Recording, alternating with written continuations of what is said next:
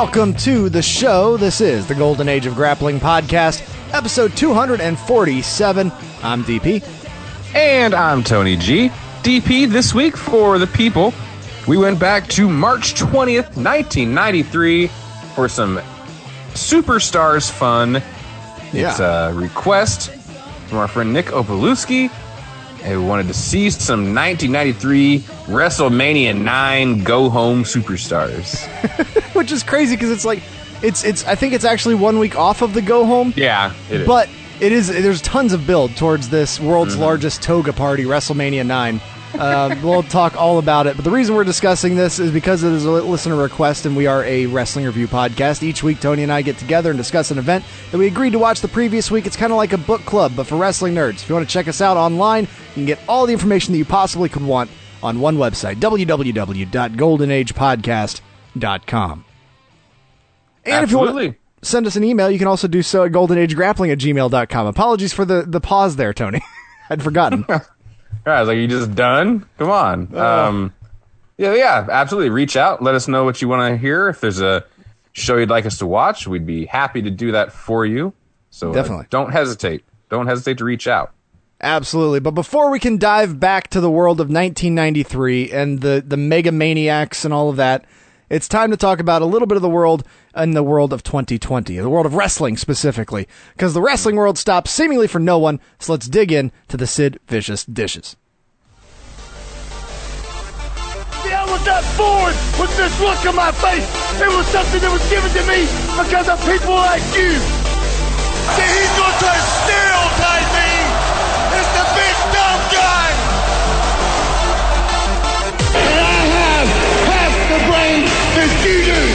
My disposition is not something I was born with. It's something I was acquired because people like you. because you are feared of me. And you will tell me the magic words. Sid Vicious, Ticious.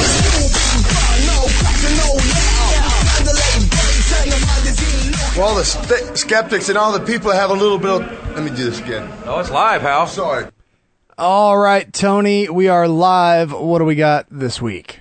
Well, DP, we are coming off the heels of AEW's Full Gear. Yeah. they're. I don't know what to say. I was going to say their monthly paper, but it's they, they haven't really settled into. I feel like a schedule of what their Yeah. pay per view. Do they do four? Is it five? I'm not exactly sure how many they've been doing so far. But Now that, yeah, now that you mentioned, I don't know the exact I would, number. I would imagine the events of this year also probably Yes. stymied any like additions to that. So Yeah, Um, they've, but yeah, seemingly just Gear- are redoing whatever they did last year, basically. Right, yeah. So Full Gear took place over the weekend. Um, kind of, you know, maybe one of their last big shows, big builds before we're going to start actually moving towards, you know, uh, Revolution. I think it is. Is Oh the- yeah, you're right. I think you are. Yeah, I forgot Oh. about Revolution. I was thinking, of, I was like, man, it's already going to be a long time till Double or Nothing. But no, Well, I mean, double or nothing as well, though. I mean, you could probably imagine, as well as I'll give these guys credit, as well as they build and develop storylines, things for double or nothing are probably going to begin to build. it would So- make sense for Yeah, sure. but full gear first. We got to get there. Uh, full disclaimer: I have not watched the show. yes, I have read results and seen many of the clips, so My- I will uh, give full disclaimer there. I haven't actually watched the show. my original plan was to you know do the clips thing, maybe see if I could find some stuff on some Daily Motion sort of a thing. Yeah.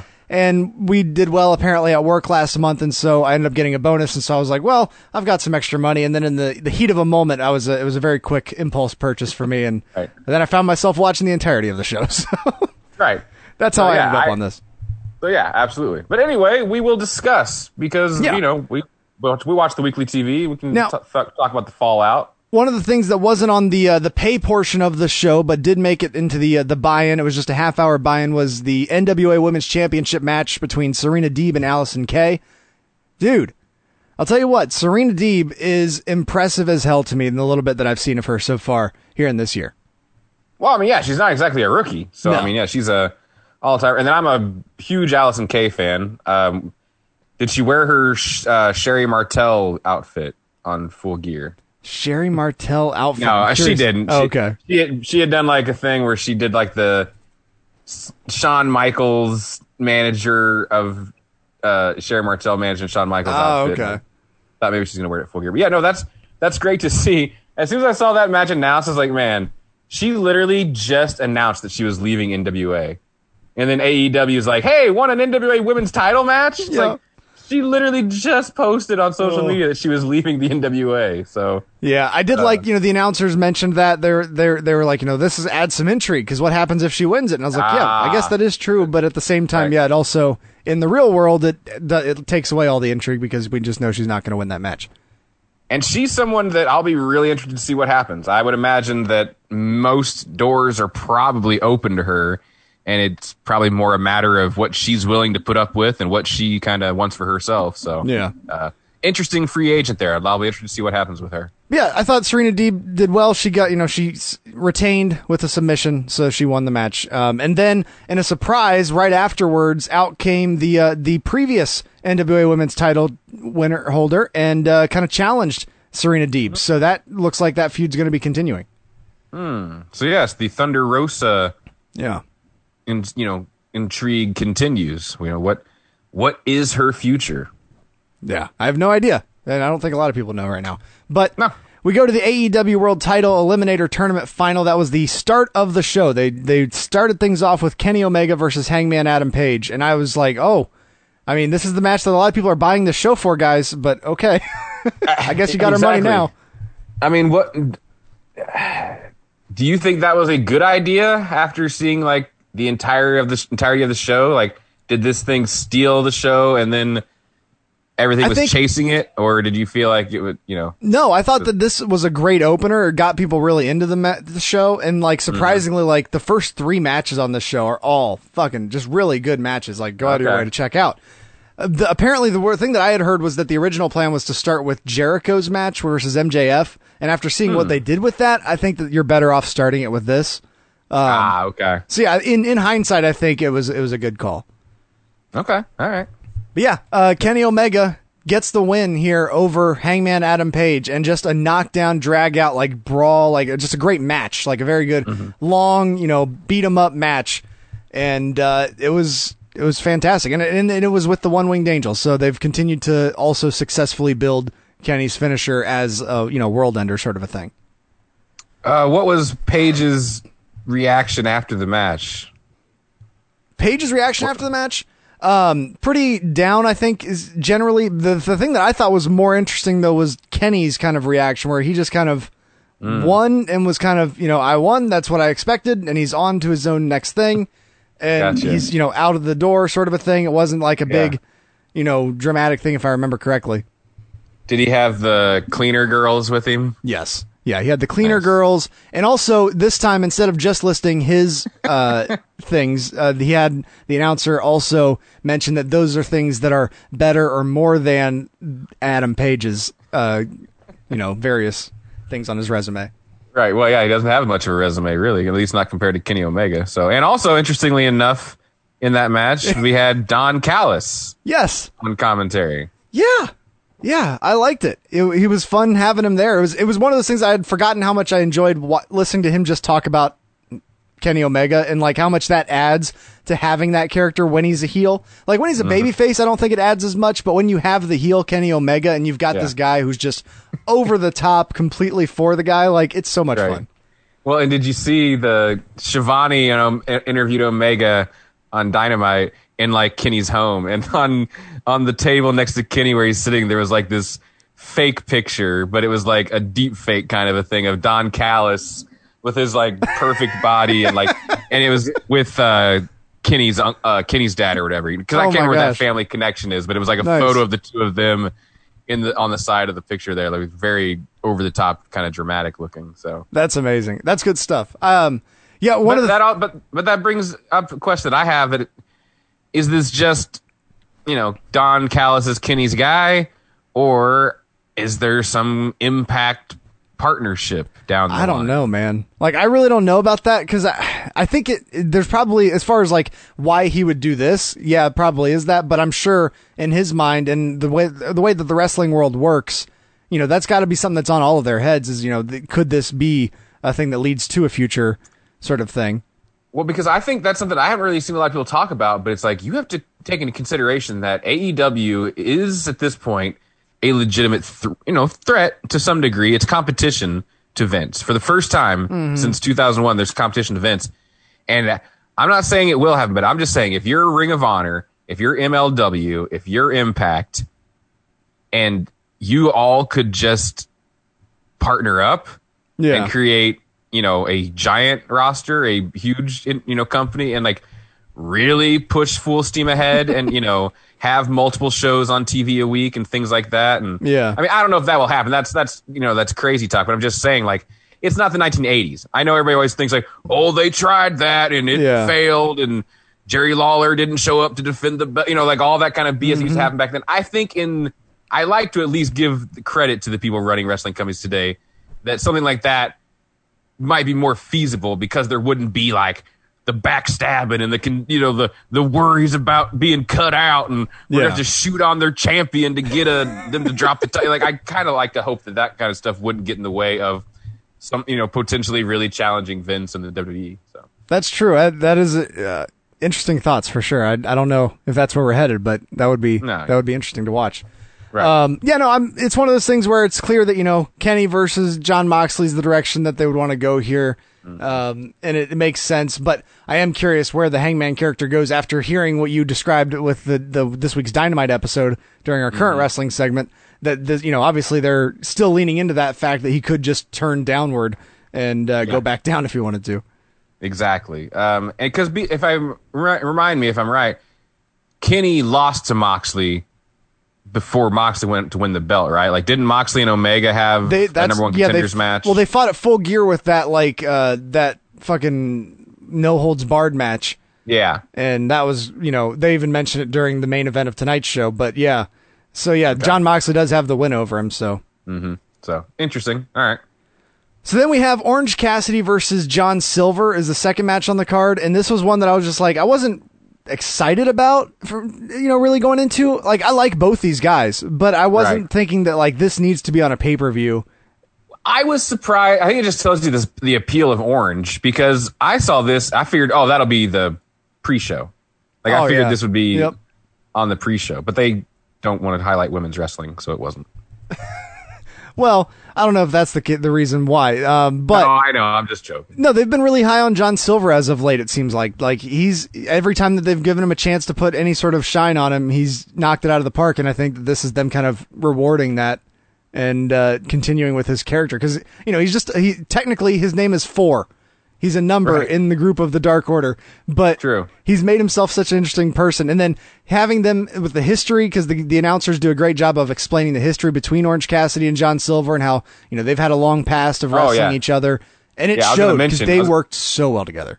Yeah, I was going to mention that was something that I, I noticed a lot this week where Beyond Wrestling specifically and other companies were like releasing, hey, here's the full match of when the, he, these two fought in our company three years ago or something, you know, so. Nice. yeah, th- quite a pass between them there. So yeah, good for Orange. Um, based on Dynamite 2, I kind of feel like this may be turning to a best friends versus Miro and Kip thing. I don't know if this Dark Order stuff's going to continue, but we shall see. Also, where's Brodie Lee? Are we just doing the like he lost? We just want to kind of keep him off TV for a little while, Yeah, maybe let it. I just thought about that. Like he hasn't been around for a while, so Yeah, you're not wrong there. Um, yeah, and I, I haven't watched him being the elite to know if he's even been on there because that's he's been a big mainstay of that since he's you know showed up. Um, Right. But yeah, so that was the second match on the card. So we had the first two matches on the official card being like just knockdown great matches, and then we go to Cody Rhodes versus Darby Allin in the AEW TNT Championship match.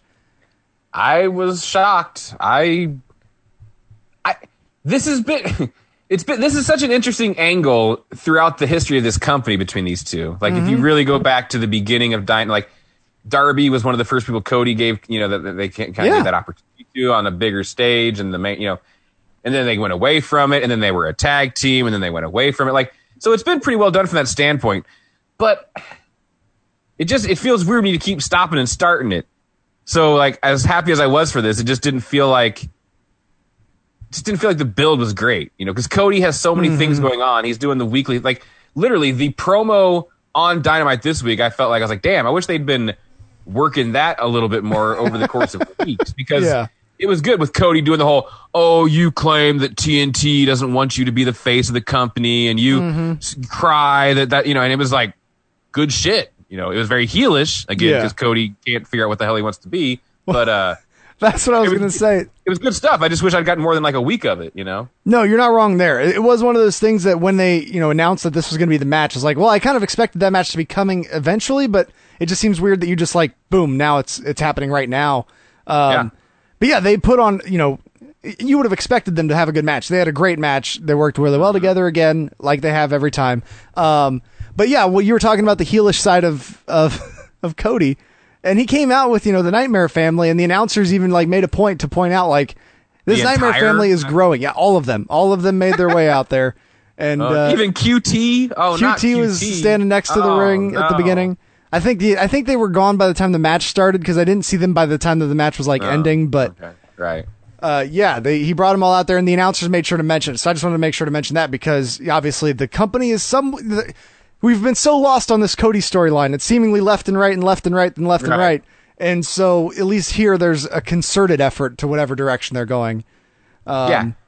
But yeah, and Yeah, then can't wait- afterwards we had you know Taz, Team Taz, kind of just attack everybody, and uh, so that seems to be that storyline's continuing. I don't know if that is specific to Darby, and it's going to bring back to Jon Moxley, or if Cody Rhodes is going to sub- to take over the place that Jon Moxley was holding in that trio of Will Hobbs, Darby Allin, and the other. Oh yeah, Will Hobbs. What happened to that guy? Because Will Hobbs came out and saved him afterwards Oh, okay, good. from Team Taz. yeah, he Oh, okay, good. that Team Taz attacks him. They take Darby over to the car, and they're gonna break his arm in the door. And uh, Mm. and just as they're about to do that, Will Hobbs comes running up with a chair and you know runs him off. I don't know. Yeah, I, I mean, I guess we'll see. I imagine. Yeah, I don't know. I We'll would see. think that this is going to lead back to the Jon Moxley side now that I think about it because Cody Rhodes doesn't he's not helping Darby Allin here. I mean, I think he's being beaten up as well and chased off, Mm-hmm. but he wasn't there to help him at the end. Will Hobbs had to make the save, so Gotcha. So yeah, I don't know. Darby wins the belt. Means we get to have another Cody angle where he talks about how he has to regroup and rethink things and come back stronger and you know one of those so that'll be fun um and also you mentioned it you said it out loud there we didn't really talk about it though but cody rhodes yes. Yep. was the loser of the match Yeah, Um, they they officially had that announcement at the beginning of the show, and uh, Ah. the crowd, you know, kind of popped for it, and it's it's another one of those weird things, though, because the timing's bad. Because you're going into a match where you're supposed to be the heel, you're supposed to be this, and then all of a sudden there's like this big real life reason for everyone to be on your side again. yeah i i he yeah he i just can't with him it's it's frustrating um But I did enjoy Jim Ross after uh, after Justin Roberts announced it. He goes, "Hey, that's the first time we've heard that on this show, except for when I've made mistakes." right which is true very true Oh. um, yeah so good for darby allin we then had another cha- title match with hikaru shida defending her championship against nyla rose with vickie guerrero yeah. the sole women's match on this pay-per-view Yeah, not not yeah, not including the the deep And- match from before show. and I just wanted to bring up too because this match has been met with a little bit of criticism, not the match so much as the build to the match, because there was no build to this match if Yeah. you only watched Dynamite. And this is well, and, th- and this led to Tony Khan coming out in a post show kind of press conference thing that he does where he takes hmm. questions talking about how you know he watches Dark every week, and that you know if you watch Dark, then this has been you know built Well, for Nyla's side show. of things, but right. That's what I mean. Yeah, for Nyla. Yeah, but the problem is your champion is Shida, and she's been invisible halfway for the last like months. And the problem is, I don't think they know what to do with her as a character.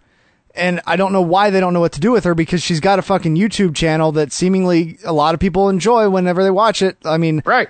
I, I just looking at the comments, it's always very, positive on the, the her Twitter posts and such. So it's like Mm-hmm. I think that there's a character that would have some audience connection if you would give it any chance to, but they just don't know what to do with her if she's not in title matches. Well, and this is what's the other thing that's frustrating about when you go back to kind of the inception of this company, and especially Kenny Omega talking about how they were wanting to highlight Joshi, you know, wrestling and how that was going to be big. And okay, you can't just your plan can't just be to put the belt on them, and then ah, we'll figure the rest That's out. my- It's like it's like how are you going to help them connect with the audience in any way aside from okay, they're really great wrestlers and we put the title on them, But then after that, Yeah, if you want to bring they don't seem to have like the next step. if you want you know, if you want to bring Joshi Joshi wrestling, then bring the whole thing and and give us whatever storylines they use in Joshi. Because I imagine there's some sort of way to move from match to match in Joshi wrestling that is more than whatever they've done so far here in Right. AEW's women's division. Right. No, I mean, yeah, absolutely. And I mean, I know COVID, I'm sure, has made some travel stuff difficult and maybe things would have been different in some ways. But yeah, it's they do a really good job of making these women interesting, but then they put the belt on them and it's like, oh. And if you Now weren't what? if you weren't confused enough about the women's title uh, picture in the world the women's division here, Nyla Rose turns face at the end of this match. So excuse me? yeah, she turned on she turned on Vickie and slapped What? her in the face, and uh, so yeah, she's gonna be a good girl, and Shida's gonna move on to her next feud. That must also be why he had to, they to ask Khan about that. Because in my watching of wrestling, every week, damn it, and a lot of it, I, that this would literally be like the first match of any significance that Vickie would have been her manager in in anything that I would have seen. And Yeah. now they're done. Yep. No, yeah, because yeah, she's only really been involved with her on Dark. So, um, yeah. Then we go to the tag team championship match, which we had talked about last week, being a very cold storyline. That like it's this dream match that everyone's talked about for years and years, and then they just kind of fumbled it right as they were getting to Well, the the starting they line. just they just poured ice water on at every turn in the last like month of developing this story where it was like Yeah. like you said this was easy and they complicated it for some reason like and especially after the result that we got here with the bucks winning these tag titles it makes all of it that much more confusing to me of Yeah. why did you even bother because wouldn't it have made more sense for them to come off this monumental win over these longtime rivals you know that they couldn't wait to fight to then maybe take a bit of a dark turn Yeah. and kind of get big headed about things and to stop you know like now that character turn makes a lot more sense than it did in the build up mm-hmm. fighting FTR. So whatever. I, I don't yeah, I didn't understand that. I thought that the match itself, like I'd sent you a text with by the you know by the end of it, I was really into the match. I thought they did a great Yeah. job together. The cool thing about the match, though, is they did they did a good job of telling stories in the in ring, sort of a thing. Like they do that New Japan Okay. thing where people are pulling moves from their histories and combining them here. And so, like you've got guys hitting the Steiner brothers finisher, the 3D was hit at one point, uh, and then like even calling out Team DIY when uh, when the revivals tried to do their move, the Shatter Machine or whatever the fuck their finisher's called. Yeah, they tried to do it and it got broken up, but they were about to hmm. do it and like even the announcer was like oh and look at this from the you know from team diy here. And like i was like oh man like they're even mentioning that stuff. So i thought that that was cool to see you know the one group of coming from one company with all these moves that they've learned from that side and then Yeah. the other group from the other side of the world you know kind of bringing that together. But hmm.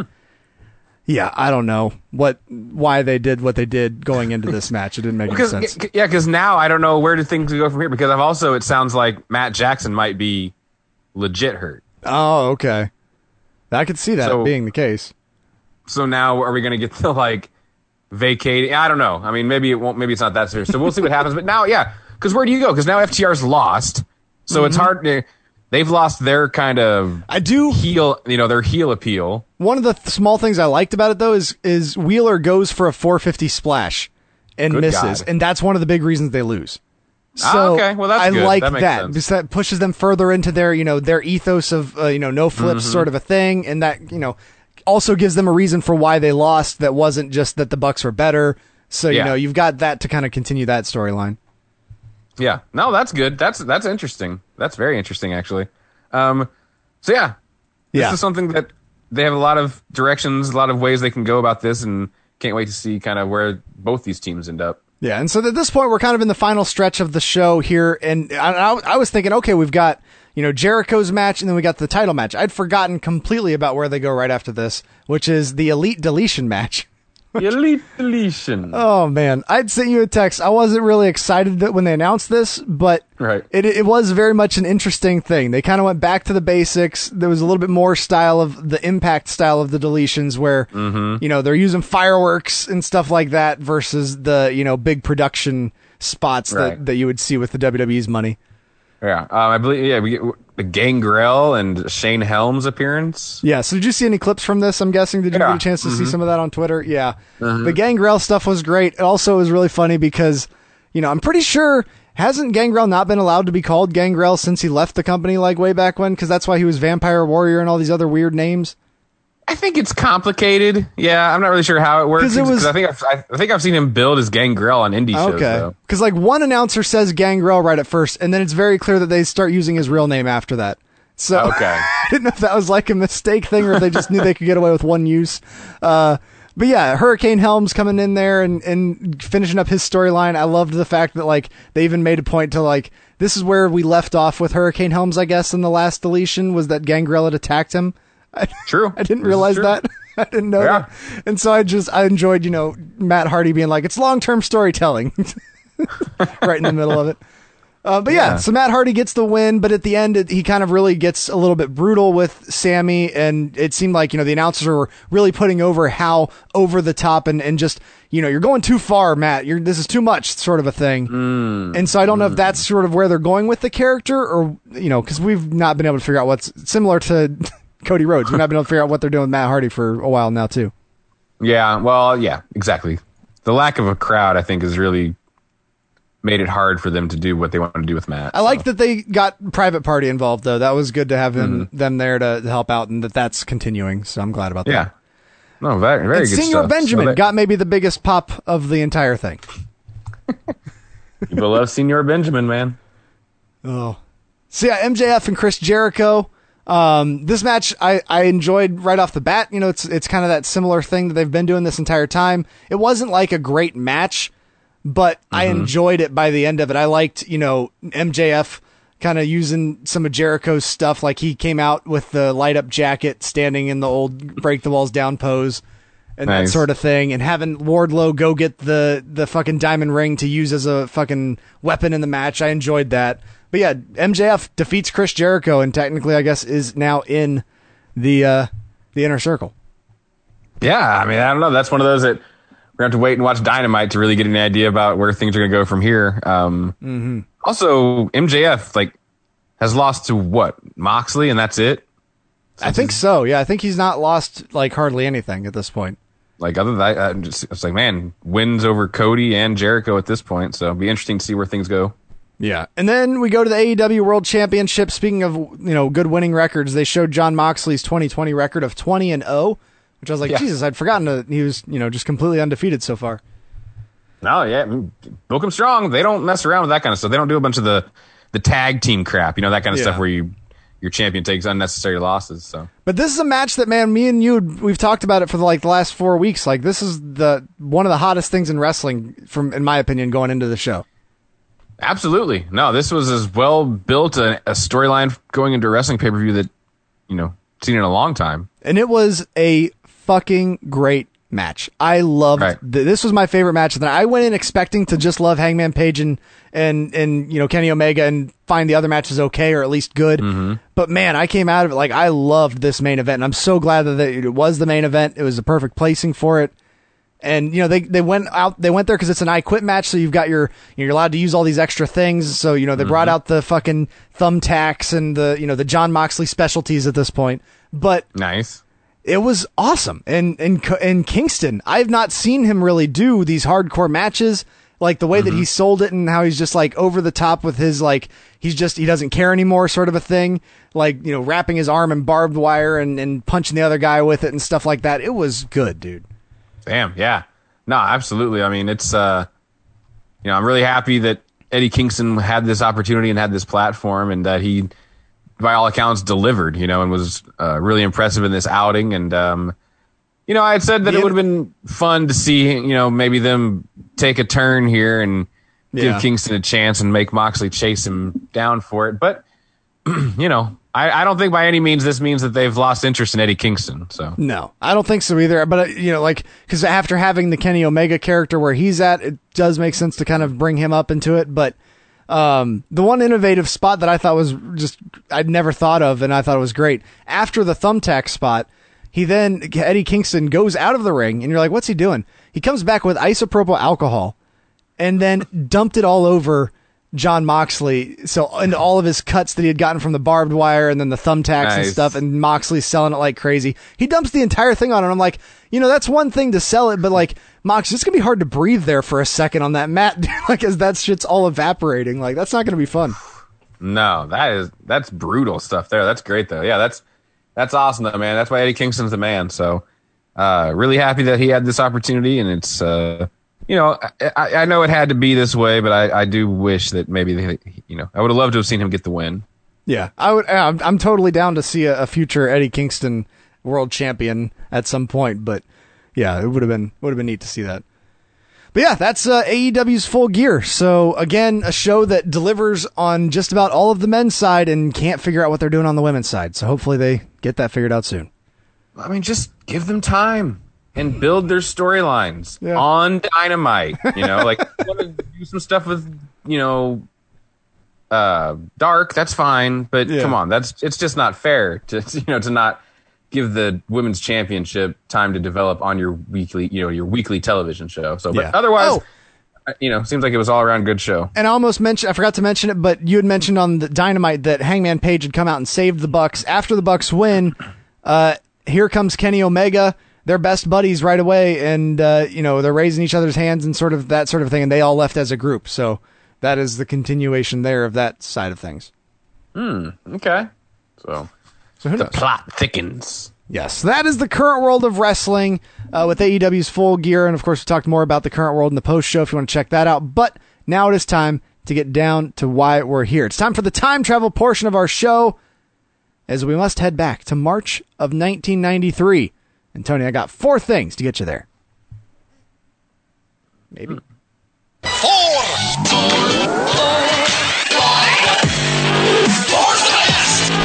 The Four Things Time Capsule. The four things are. Number one. In the world of, I guess, I'm just going to put two things here in number one because they're both celebrity related and I thought they were kind of interesting. The very first ESPY Awards took place on March 4th with Michael Jordan and Monica Seles, Sales? Celis. probably. Monica Seles, the tennis star, uh, winning Yes. those the big awards there for that year.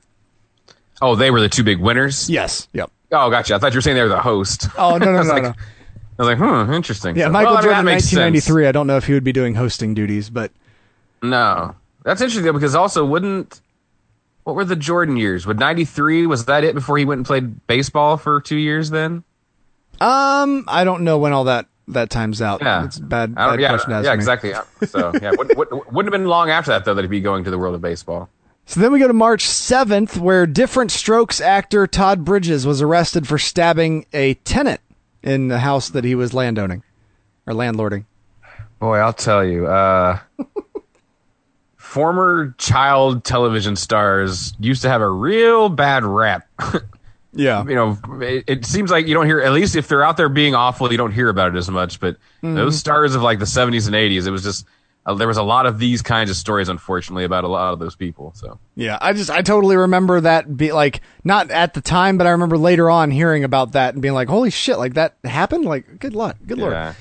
Number two, on March 13th, the blizzard of 93 hit the northeast of USA. It was known as the storm of the century, unique for its intensity, massive size, and wide reaching effects. At one point, it stretched all the way from Canada to Honduras over the globe. Good God. Yeah. I, I'm sure I was affected by it, but I would have been like seven. So, So I've still got pictures. Like I remember, we've got pictures of us like playing in the snow that we got during that. I remember Okay. playing out front afterwards because it was crazy deep. But right. Union County, Georgia, saw 35 inches of snow, or 89 centimeters. Uh, the cold air mixing with the usually warm air of Louisiana and Alabama saw the creation of a ton of tornadoes, killing dozens of people. And Florida even saw four inches of snow. The largest amounts of snow that were found in North Carolina were 56 inches, were reported to cause 14 foot s- snow drifts uh, as they fell there. My God. It's, it's terrible. yep. Yeah, I definitely don't have much, you know, memory of any of that or, you know, the severity of it all. So I'm No. sure I just sledded like a moron and drank cocoa. through snowballs, yeah. Number three, taking a look at the films releasing in American movie theaters in the lead up to tonight's event. We start off on March 5th when Amos and Andrew released. I've not seen it. Eh. It made nine million dollars. Best of the Best two released, making six million dollars, and Mad Dog and Glory made ten million dollars. Good God. Like, I don't know any of these movies. What is that? That's all crap. Are those like do you do you, like those like bring any like visuals to your like mind at all? Amos and Andrew, I've heard of. I don't even know what the other ones are. March 12th, a movie that I do remember and I've seen, CB4 released, making $17 million. Okay, but still not exactly like a box office breaker by any means. No, That's, not at you all. Know, some good, good Chris Rock there. Uh, Fire in the Sky released that same weekend. It made 19 million, and A Far Off Place made 12 million, releasing that same weekend. More movies I do not remember whatsoever.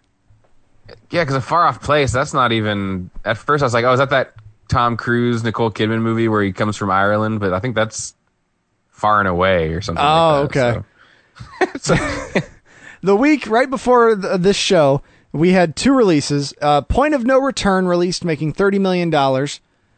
Okay, I think that's is that Bridget Fonda in like an I action so. movie or something. I think I think you're right because I think I've seen the Okay. poster for that. The movie that Yeah. would, would definitely be the one that we're most likely to know about because of the age that we were at 1993. Teenage Mutant Ninja Turtles 3 released, making 42 million dollars. You say that though, but it's like that movie falls into this weird like vortex of of children of that generation's brain where it's always like at some point in your teen years you're like, "Oh yeah, there was a third Ninja Turtles movie?"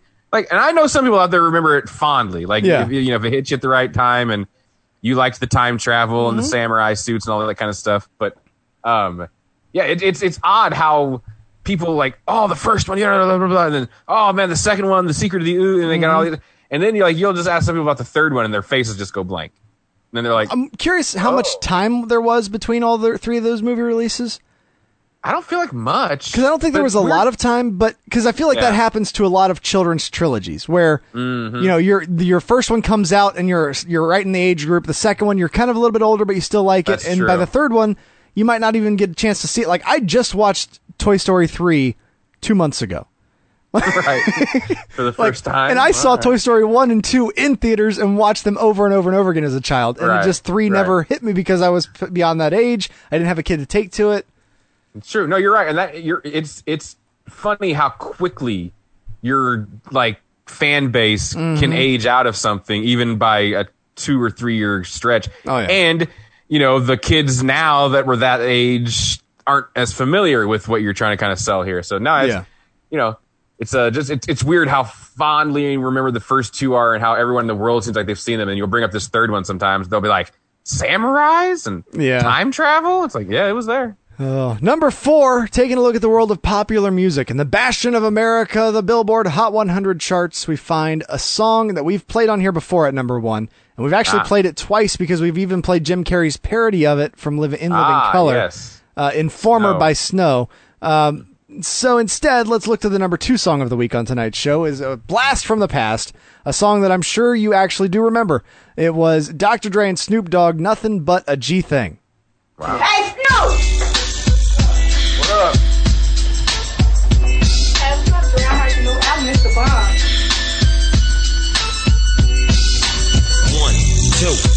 Three into the four. Snoop Doggy Dogg and Dr. Dre is at the door. Ready to make an entrance, so back on up. Cause you know we're about to rip shit up. Give me the microphone first so I can bust like a bubble.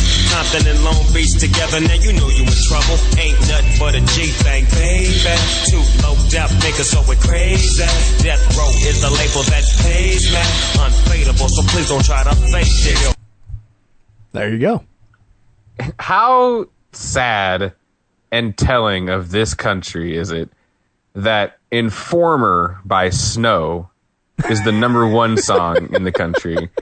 And number two is arguably one of the greatest like rap tracks of all time by two of the most important artists of all time. Yeah. But Snow is number one. I'll just leave it at that. It's Yeah. not all that surprising. No, you're not wrong there. You're not wrong there. Oh goodness. Oh man, that was one of those that I never really knew the name to that song though, because once I like, I was like nothing but a G thing. I was like, what's that one? And then as soon as that, I was like, oh, well, I fucking know this song. Right. Right. Oh. yeah. Well, not yeah, exactly. So. That brings us now to a show that we are reviewing because of a listener request. Uh, it is March 20th's Superstars from the WWF of 1993. And uh, Tony, I don't have a lot of information before we get into it, but I guess we just let people know we're two weeks or oh, now after this show ends, one more show away from WrestleMania 9. Yeah, and boy, the sell. You got to give all these people credit for doing their jobs because they're selling a hair covered like burnt turd of a WrestleMania here, and uh, they're doing their best. I mean, Jesus, when you're trying to tell me how excited I need to be about Kamala versus Bam Bam Bigelow, it says a lot about Yeah. what you're presenting at your WrestleMania this year. A match that, by the way, you're ends up getting cut for time. So Does it seriously? yeah, it doesn't oh even Oh happen. goodness. Like honestly, that was the one that I was like, I'm most interested in seeing that match. No, sorry, no, you you don't get to see that match. Good grief. Uh, so yeah, this one opens with a video for the Mega Maniacs as the barber Well. has joined Hulk Hogan and they have turned Jimmy Hart good uh, because you know we pulled him aside one day and said, "Hey, you shouldn't do those things." Yeah, Daddy, I'm taking my vitamins now, Daddy.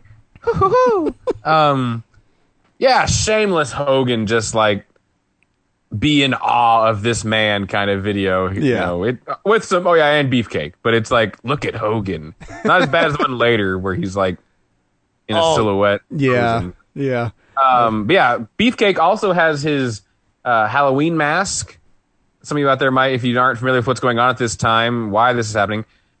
Brutus Beefcake literally, like, almost died, almost lost like his entire face in a parasailing accident Oh, okay. where a woman just double kneed him in the fa- in the face, like in, style. like, like coming in Sasha and I mean, he was like his like face basically caved in, like oh he was goodness. like ch- drowning in his own blood, and Oh, had to okay. like you know it's it's very you know you can look up and read his accounts of it and stuff like that. But so he so he was legitimately like probably never going to wrestle again. Maybe you know they had to reconstruct his face. They had to you know go through all this stuff. So um, so it's an absolute shoot. now the mask, the mask, as far as its effectiveness or yeah.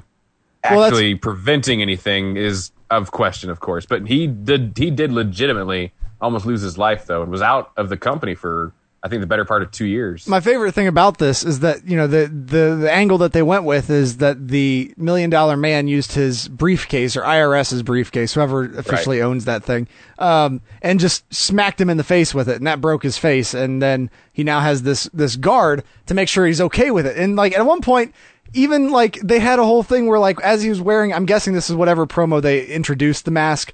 But as he Mm-hmm. was wearing the mask, where Hogan demonstrates that, see, it doesn't hurt, and hits him with a fucking briefcase. of course. But yeah, this thing It looks doesn't- much more Bible Man than it does Barber. I think it is ah, that's a good, not a great look. it's a good call.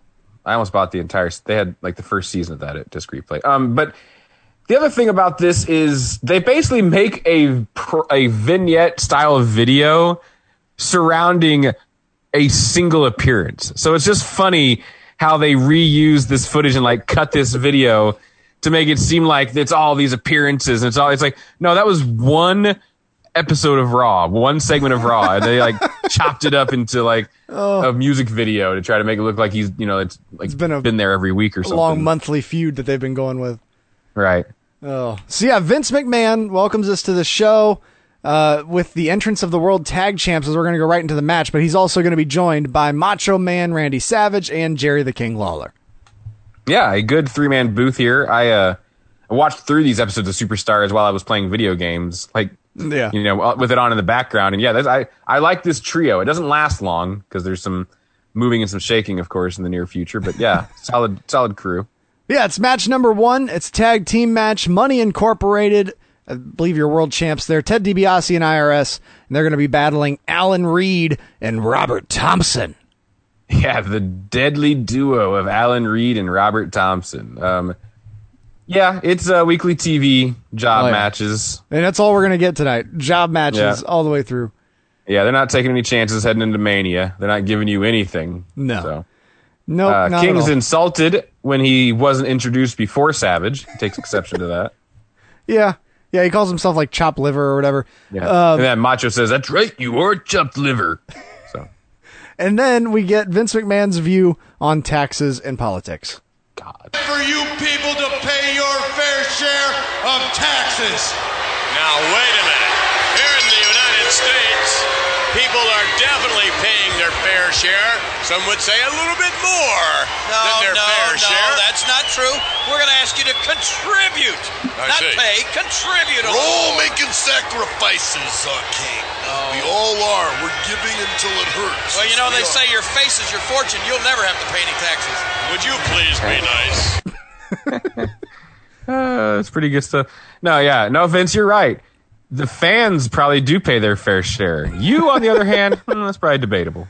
Yeah, probably, probably. Yeah, I just love that. Like, it's the bad guy that's talking about how taxes are contributions and we're all working together. Yeah, it's terrible, terrible things. um, so IRS gets in there with Alan or Robert, not sure who, uh, hits a suplex, some repeated elbow drops, and then tags in the Million Dollar Man. We get double team clothesline. As Vince says, the Mega Maniacs are the greatest tag team combination to ever be seen. They haven't had a match yet. I can't believe he said that though, sitting next to Macho Man, who is part of the Mega Powers though. Right. Oh, yeah. No, everyone knows the Mega Maniacs are far superior to the Mega Powers. That's that's science. oh man. Yeah. So uh, Reed tags in. Ted also makes a tag. We double team Reed. Uh, power slams from DiBiase, and then a hot tag. Well, not a hot tag. A tag to IRS. Butterfly suplex. DiBiase's back in. Locks on the million dollar dream for the submission victory. Your winners, the WWF Tag Team Champions, Money Incorporated, Ted DiBiase, and IRS. Yes. And while this is happening, while the end of the match is happening, the announcers can't even be brought to say that, oh, it's the million dollar dream. Nothing. They're instead talking about how Jimmy Hart is going to have to oil up Hulk Hogan's rusty body. Mm-hmm. I'm here to tell you what's going to happen. You're going to see Hulk Hogan hobble into the ring. You know he's been off for what? A year. Right. He'll be so rusty, Jimmy Hart, he will have to throw away the megaphone and carry an oil can in there to try to lubricate those rusty old joints of Hulk Hogan. He's not rusty. He's rested and he's hungry. He's chomping at the bit. so you, you hear the match ending in the background, by the way.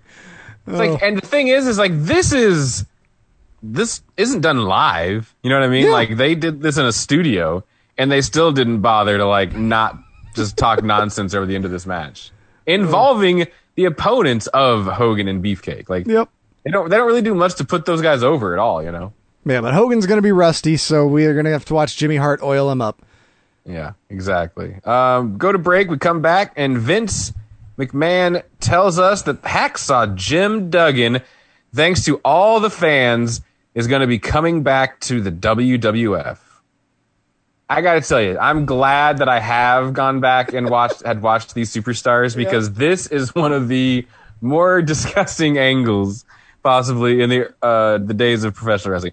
So Yokozuna is on like a reign of terror. Like he's, Yeah. you know, just squashing people left and right. He, you know, Duggan's really one of the only people that's kind of put up a fight and, you know, is standing up for the USA, whatever. Well, Yoko squashed him, you know, crushes him, multiple bonsai drops, and Duggan's hurt. And they do these pretty good videos where they go into the home of Duggan and he talks about, you know, how he's going to have to retire from wrestling because he's just, you know, the injuries are too much to overcome. Um, they interview his wife. His wife, like, you know, his wife even like tells the fans, like, you know, to not encourage her husband to like come back to wrestling because he's, you know, his own worst enemy kind of a thing. Uh-huh. And like, before this announcement, like Duggan basically just cuts a promo where he's like, I don't care what my wife says. I don't care what the doctors say. I don't, you know, I'm coming back because that's what you fans want. I just, My It's like- goodness. like uh, he doesn't care what his wife. His wife like pleads with the fans to not encourage her husband, and then he's like, ah, don't worry about her. I do like that's that's awesome, but I do like this the shot of the announcers where it's clearly on a green screen and they're pretending to be in the arena with Macho Man even like looking around while he's not being you know he's not speaking. right? He's a pro. He's a true pro. Yeah. King tells us that HBK is going to be here tonight, and that he will be retaining his title at WrestleMania. He's the current Intercontinental Champion. So Mm-hmm. and also that Lex Luger is going to be a part of a special interview. We're told. which means it won't be special at all if it involves Lex Luger. Um, we go to match number two.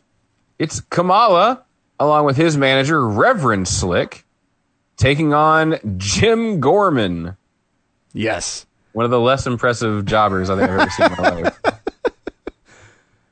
Yeah, he's not great. Uh, the fans are And- chanting, "You are a man. Yeah, you are a man." say- like, what is happening here? Uh, I was gonna say, yeah, this is an int- this is an interesting conversation, and I was gonna uh, get your opinion on this. So, the angle with Kamala is that he was saved by Reverend Slick from the evil Kim Chee and Harvey Whippleman, ah, okay. and who were treating him like a savage beast, mm-hmm. and they weren't, you know, treating him like a man.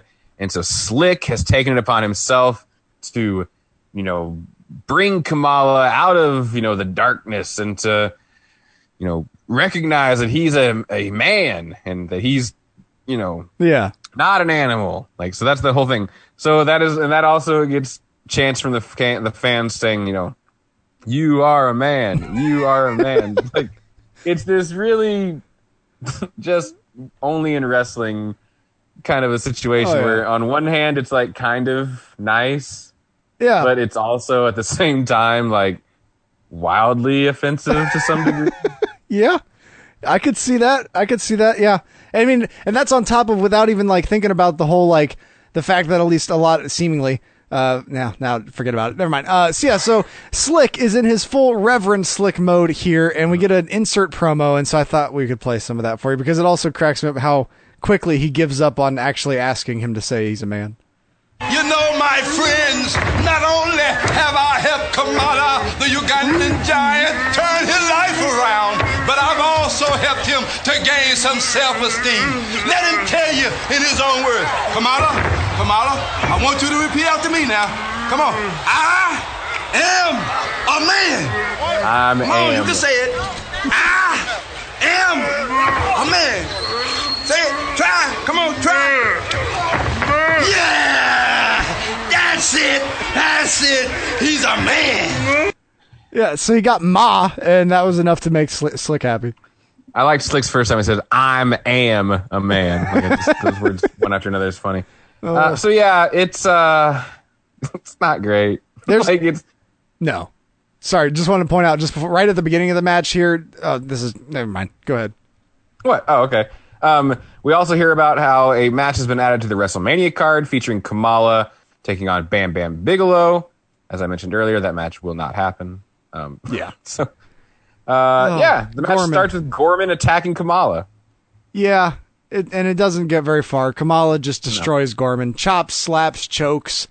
Um, Slick gets real excited. He's smiling after Kamala manages to get out a whole man and or ma on that that insert there in ring during this picture in picture mode. It's more dominance. Just there's no real like interesting moves. Just shoulder blocks, kicks to the gut.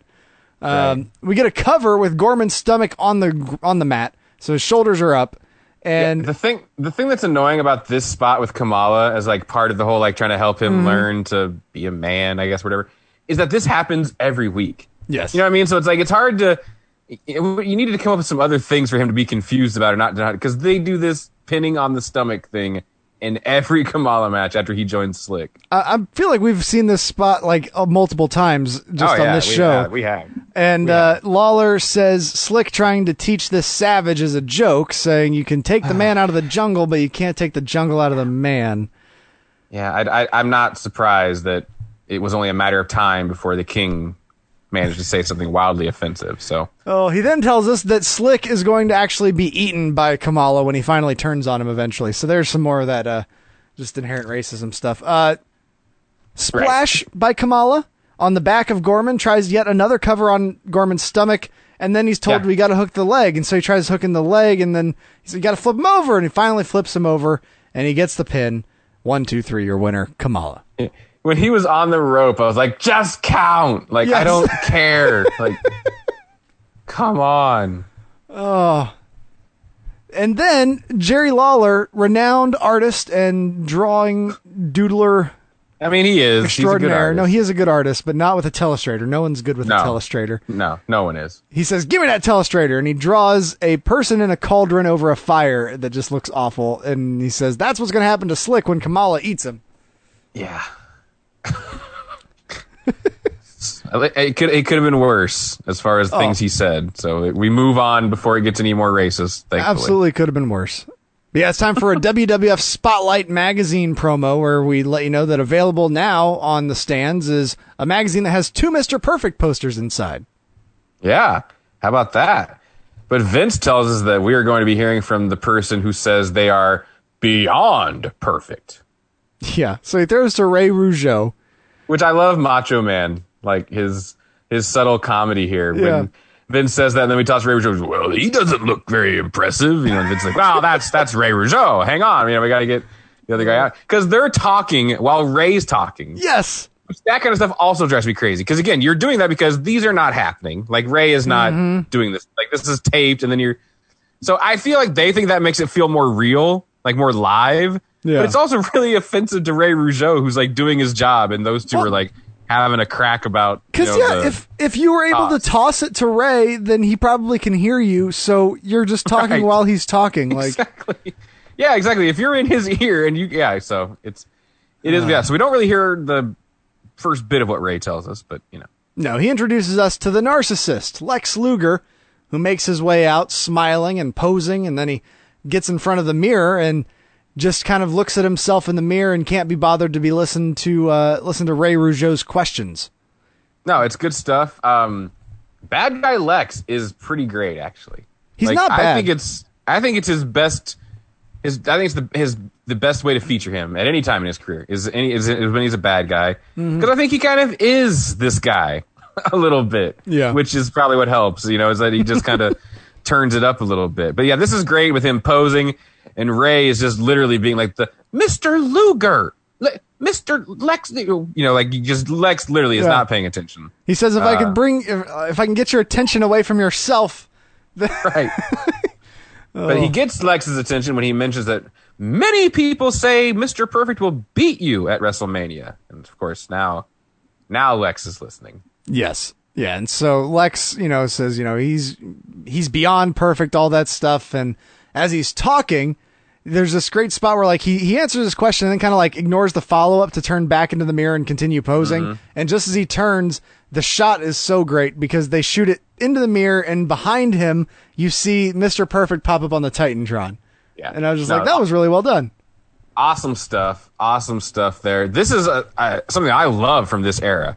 Um, is the are these on the big screen promos? They've uh, they've done many of these like at this point Okay. and more following this, where the person might be in the ring and they and they're talking to directly to the you know the video screen. Which what's hilarious about that is that they're ta talking to video Yeah. is what I would imagine. You know what I mean? Like Oh, so like pre-recorded or whatever. Mm-hmm. I mean, even if it isn't, like the the other person that's backstage still can't see whatever you're doing. They might be able to hear you, Right. But like they're looking Right. into a lens, so Yes, yes, that's yeah, that's what's great about it too. Yeah, you always the people for the person on the screen, they always make sure to have like at an angle where it looks like they're talking to that person, even though Yeah. They are looking into a camera. So yeah, it's well done. yeah, because they they stare each other down uh, in air quotes there. Um, and Lex says, "Well, well, well. I wish you weren't hiding behind that TV." You know, I only wish instead of hiding behind some giant television screen back there, you were actually out here, right by my side, live and in living color, because only then, Mr. Perfect, you could truly appreciate what a physical specimen I really am. Yeah, Yeah, it's good stuff, man. I I I think this is uh well done. absolutely. Yeah, perfect says that you know he needs to see this right now, and then comes out. So Lex gets what he asked for. Mister Perfect makes his entrance, and uh, Perfect wants to ask the people who's perfect around here. Of course, they all are, you know, in his corner. Um, he then does the uh, mirror, mirror on the wall, but asks who has the most perfect. Oh, you have this. Go ahead. I do. This is where I felt like everything fell apart because like Vince oversells this. It's Oh, like he it's a oversells it's it. a weird moment because he asks a question, there's not an answer. We don't.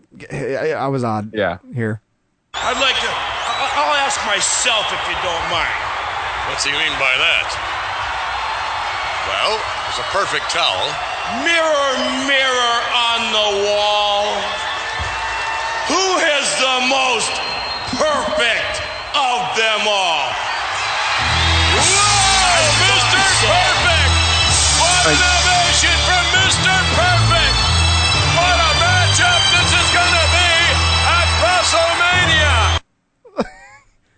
Yeah. The worst thing about that too is like Luger just stands there like an idiot.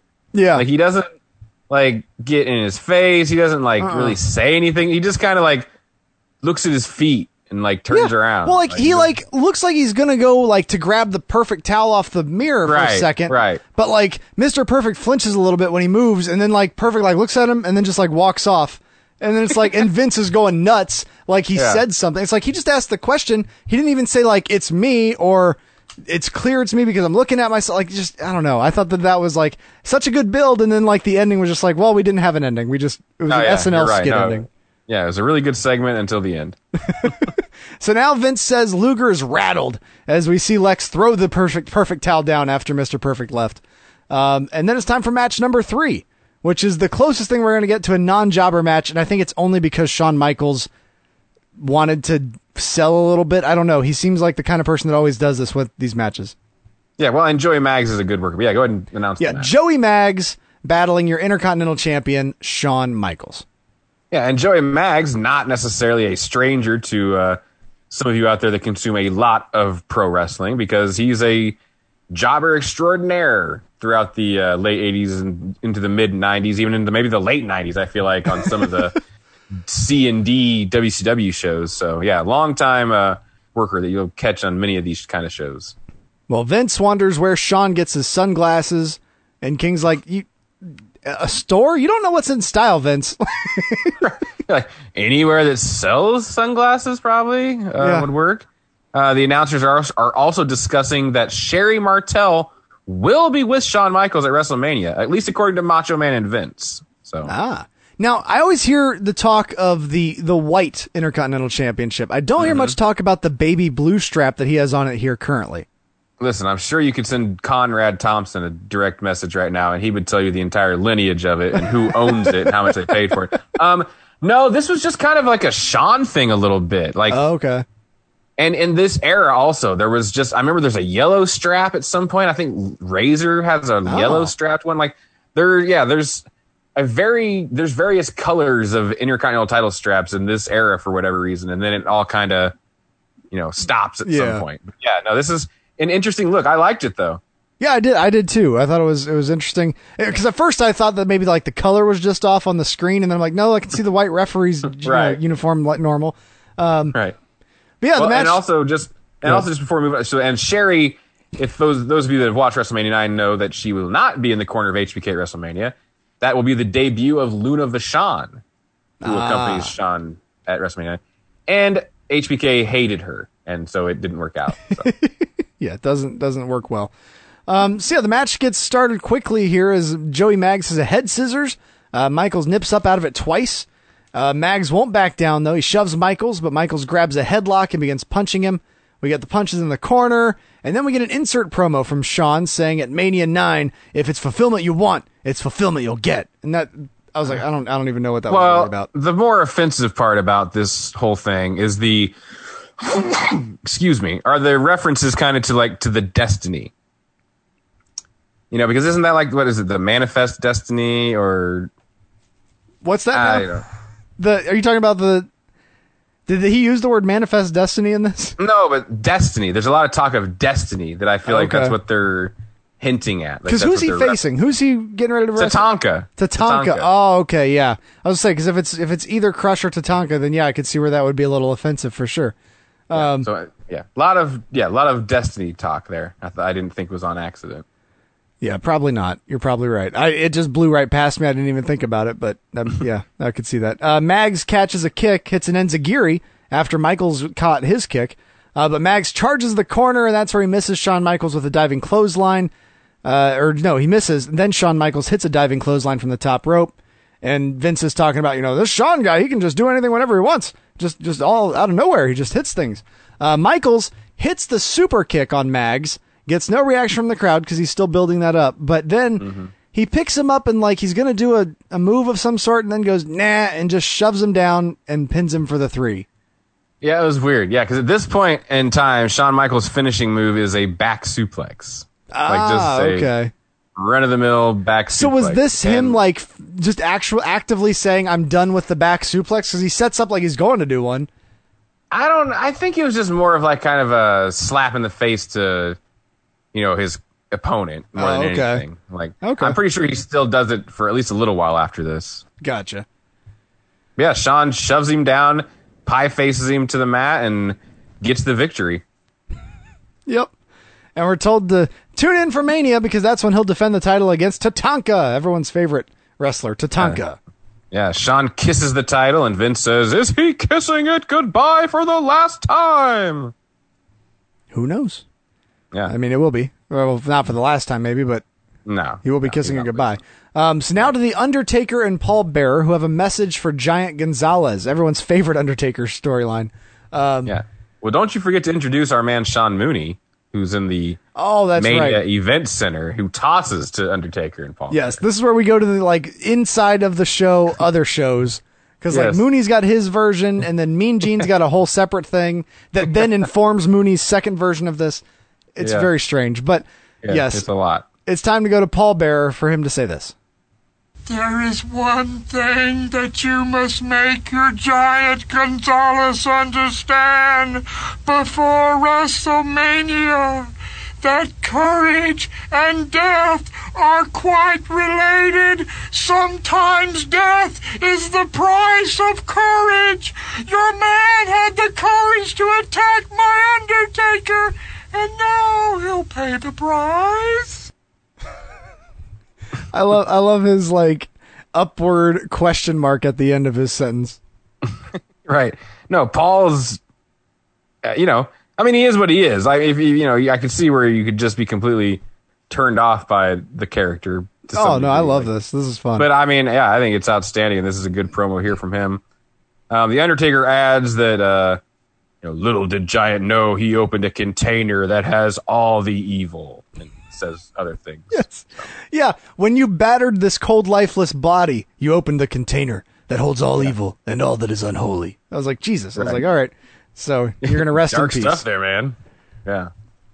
So then we go back to Mooney on his very colorful set, which is a little bit. It's not just like a, a production room that they're in here. He's on like a set this time.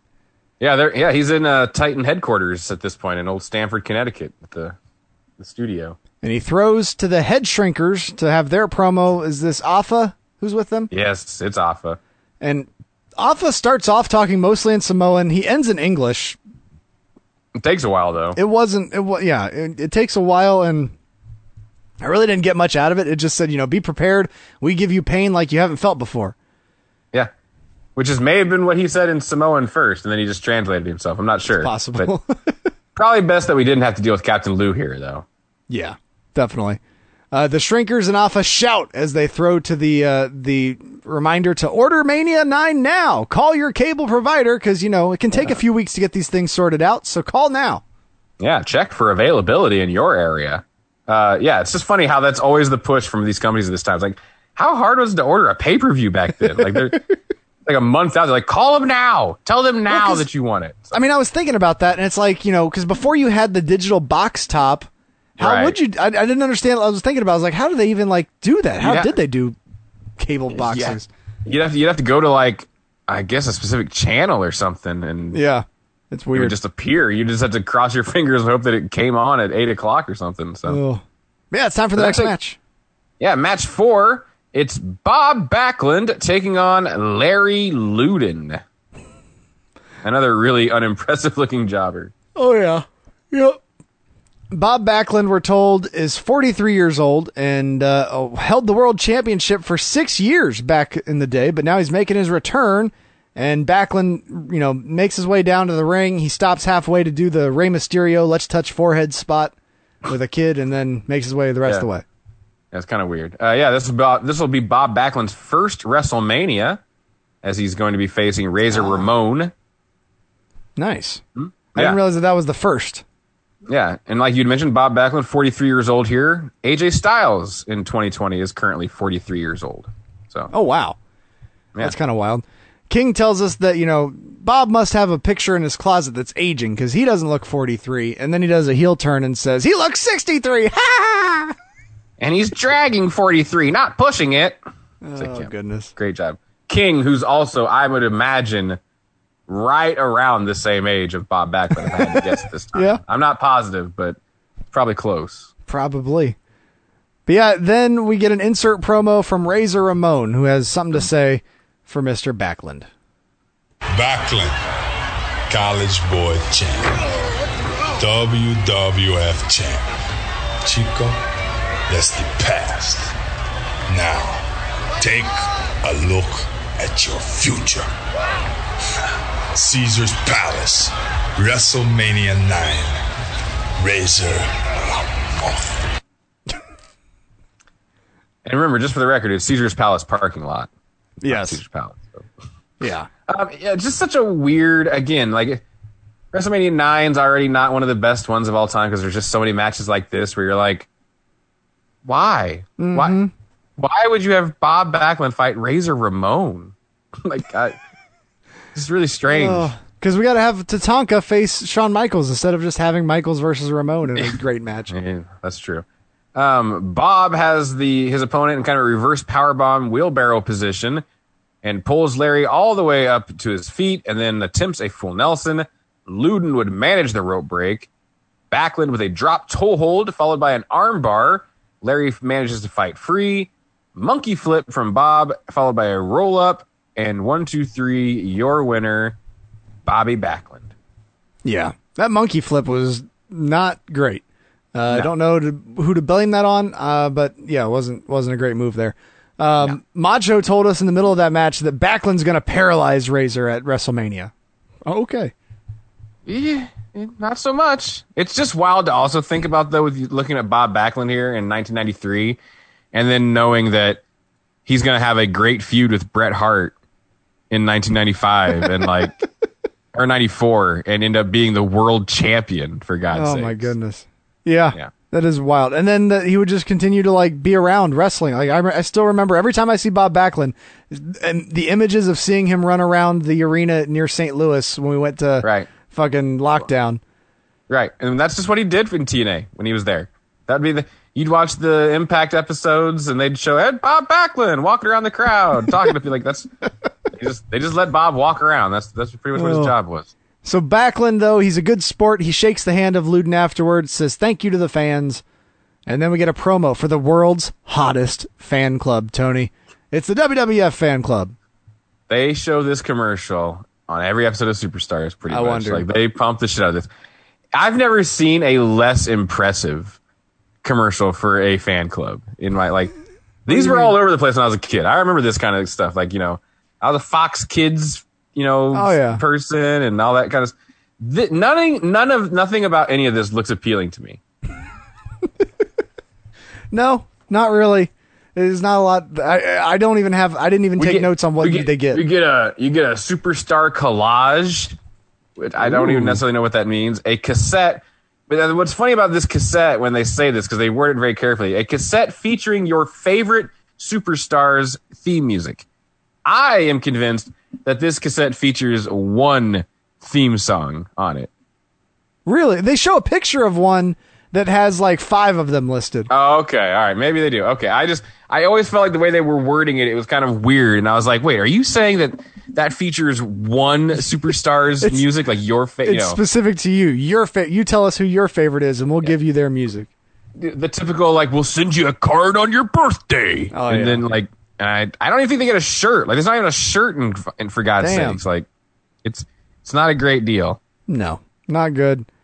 I would not have signed up. I don't think. And even and, and plus now with the revelation that Bruce Prichard's admitted in recent years that they literally use the fan club as a way to like get your address so they could send you the uh, catalog for the merchandise. You know, oh yeah, no, that's why you do all those things. That's Right. I, I understand that for sure. Uh, yeah. So then we go to Giant Gonzalez, who has a promo uh, on this show, which I didn't expect him to speak, but he does.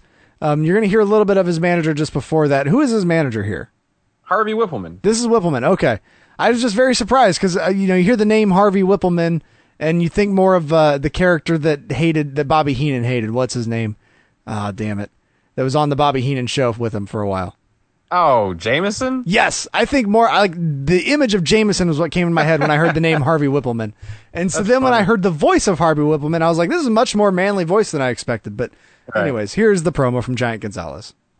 But finally, you're about to meet your match. You're finally about to meet a man that cannot be intimidated. Ain't that right, John Gonzalez? After WrestleMania Undertaker, you finish! You finish, Undertaker! You you vanish. It's just another example of like the Gonzalez. I get he looks impressive, but man, the first time you watched him not wrestle but walk into a room, Yeah. like all you have to do is look at this guy and be like, "Oh no!" Like he he can't move. You know what I mean? Like it's just. And then the bodysuit. I mean, I don't think we have to talk about anything that hasn't been talked about a million times before. But how stupid is a muscle suit on a guy? Like I know he's not impressive because he he's in WCW just before this, and they like try to like vest him a little bit. Like here's a vest, and like they try to kind of cover up that he's not you know a tone perfectly in shape kind of guy. Um, so yeah, just doomed from the start, man. What a just what a mess, and also probably the Undertaker's worst WrestleMania match of all time. That's it seems like that's the general consensus. It's either that or the match against himself. And also, well, that was at SummerSlam. Oh, that was least. SummerSlam. Okay.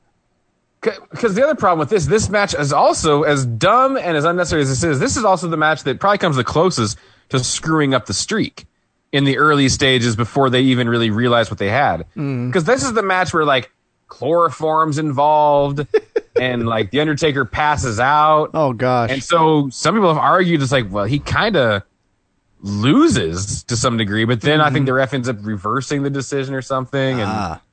he disqualifies Gonzalez. But it's a, you know, they almost screwed it up at WrestleMania nine for a Gonzalez match.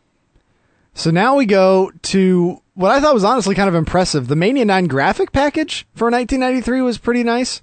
Not bad. As they throw to Mean Gene's, you know, WrestleMania report. Brought to us from Ico Pro. It's not, not the, WWF. greatest, yeah, the greatest WrestleMania of all time coming up. Mm-hmm. Would not, in fact, be true. Better buy it now because it's going to be the best one. Uh, he says Oh, yeah. that he's been told it's going to be the world's largest toga party, which means we're all going to be in togas. I'll be in a toga. No, the announcer will be in togas. Even the audience is going to be all in togas.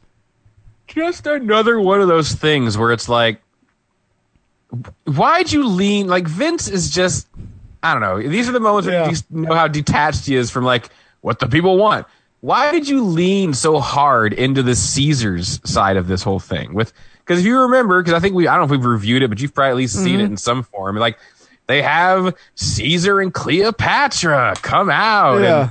and what? Nobody's nobody cares. like you can just have this show at Caesar's Palace and don't have to go through all this ridiculous trouble. So I wonder, is this the first WrestleMania that's at, at Caesar Palace? Or is this this? I think it's the first at Caesar's Palace. They had done like the Trump Plaza thing already Okay. at at four and five, but that's Atlantic City, I think. So. Yeah. I was just curious because maybe it's because the name seems a little bit different than the usual like name for an arena that Vince was like, well, people are going to be confused. We got to lean into this, make it a theme. It also doesn't help that it's in the parking lot and not, in fact, inside of Caesar's Palace. So Yeah, there's instead that. it's bleachers in the parking lot. Um, but yeah, and he tells us that it's going to be headlined by a double main event, which, like OSW says, means no main event. And, uh, and it's going to be a third main event that's going to be a surprise. Uh, so Mr. Well, Fuji yeah. and Yokozuna are confident that they're going to win the championship. And he says that will make Japanese fans very happy.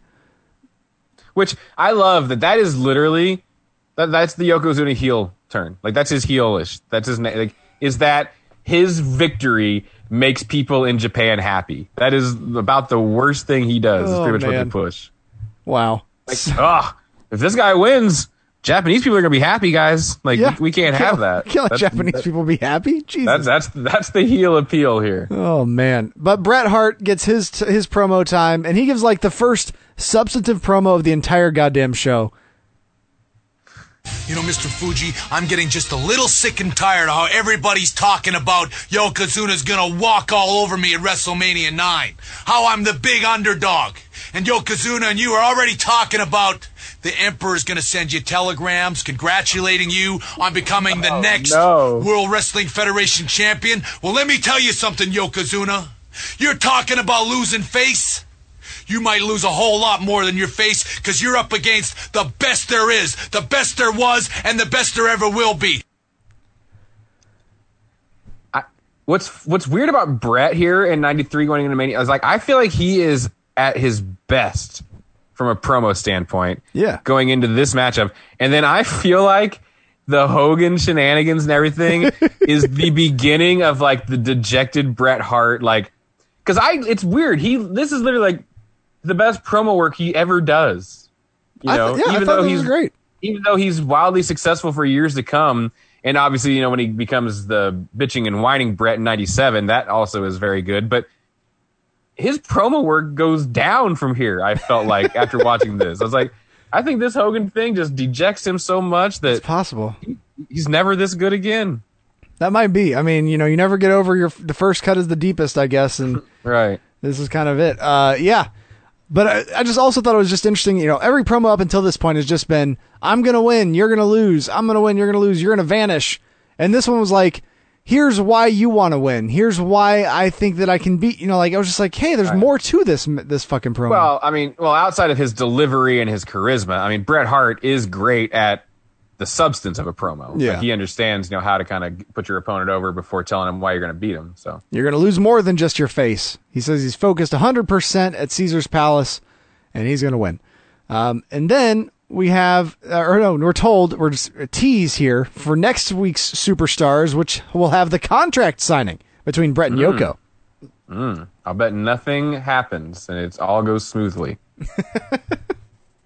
but first, we have to hear from the other main event at WrestleMania 9. It's our tag team title match. Mm-hmm. Uh, it's the new and improved Jimmy Hart, Oh. along with Hulk Hogan and Bruce the Barber Beefcake.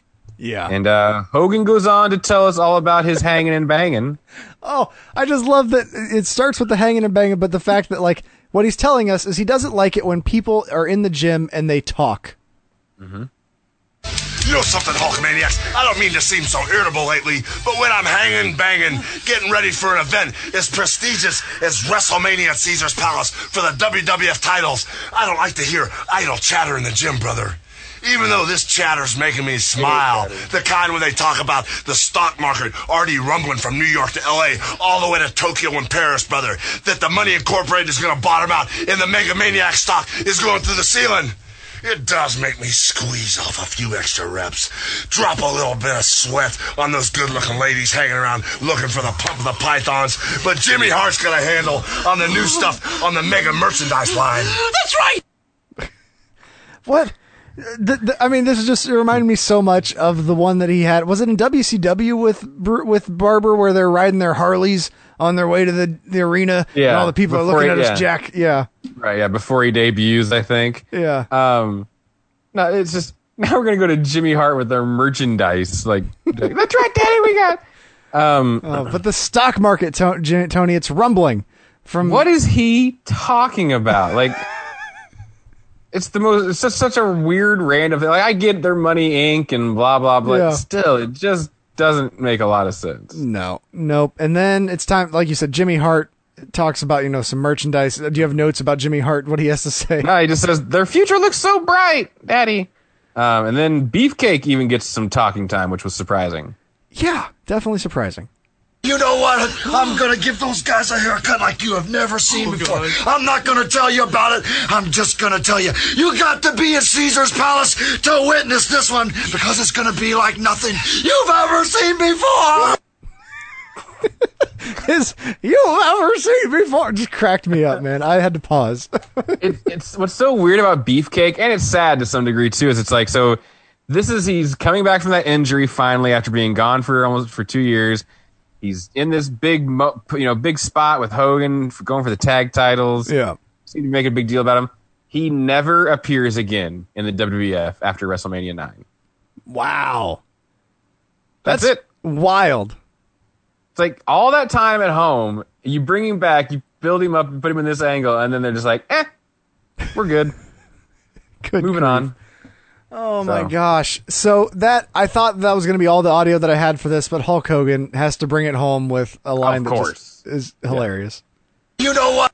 nothing you've ever seen before. What I want you to do for me, Brutus, is just don't clip it short around their ears.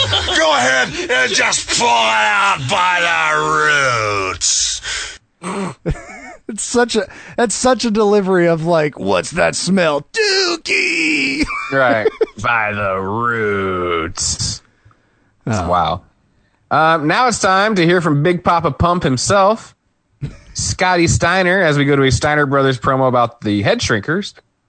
Not Yeah. bad. It was uh, yeah, it was one of those like it was there was nothing negative about Scott's side of things. Um, he just Right. you know you know in two weeks me and my brother are going to take on a big tag team and we won't back down. Right. I mean, yeah, no, very generic stuff there. Um, and Rick, Rick- Steiner tells. Go ahead. What's that? yeah, Rick says they're tough, but he has the Steiner line. Yeah, yeah. He promises to remove their heads with the Steiner line. Is what he Mm-hmm. so that's great. There will be a beheading at WrestleMania. And then we go to Bam Bam, and I'm just like, oh nope, no words from Bam Bam. No, yeah, Gene brings it up though. I just love how much they bring this match up throughout this show for then it not to happen. And just before Gene can get can send it back to the arena, he has to say, "Oh, I've just been alerted that Shawn Michaels has left the building. Stay tuned for more superstars." this is one of the most random things that happens in this around this period of time. It happens on Raw. Bobby mm-hmm. Heenan says it some. It happens on Superstars. And I never feel like there's ever much of a payoff, and it just kind of stops at some point. But this, at some point through any of the TV shows in this era, someone will say will say this. They'll tell Yeah. you, "Oh, and we've just learned that Shawn Michaels has left the building." Like, I don't know what's going on. It's a constant thing, though. Oh, so then we come back to Bruce Prichard's favorite vignette of all time. It's Kona Crush in Hawaii, and oh man, his accent is so bad. But here's what he has to say. He's, he says, you know, you keep calling me Pineapple Head. You're the Pineapple Head. Yeah. You know, Doink, since you heard me, you've been running your mouth quite a bit about Crush. In fact, one thing that you referred to me as was Pineapple Head. You know, I've been walking along this beach here, brother, looking at this pineapple, and I don't see the resemblance. But you know what? I do kind of see a resemblance with you. It's like, really? No, not me, you. That's that's his comeback. Uh uh it's you. Yep. They flew Bruce Prichard to Hawaii so he could film Crush saying, Nuh uh, you look like a pineapple head. And then squishes the pineapple. Ugh. Yeah. Great stuff. But that takes us to match five, our main event. I hadn't realized that it was the main event, but you're right. Uh, match five is Doink the Clown battling Larry Sampson. Oh, man. I mean, It's Sampson, you still- gotta expect, expect him to be huge and muscular. Right. At least it's still good doink, though. Yeah, yeah, it's not replacement Doink at this point. Mm-hmm. So King says the kids love Doink, and Vince is like, he makes the kids cry. He did. The kids do not love Doink. it's true, they don't. Yeah, this is he still has this great creepy music at this point. I uh, love the going upside between- down camera Mhm. and then flip over thing. That was cool. Yeah, that was cool. Yeah, going in between his impersonation of Jack Nicholson and Batman and, you know, straight, you know, evil staring into the camera.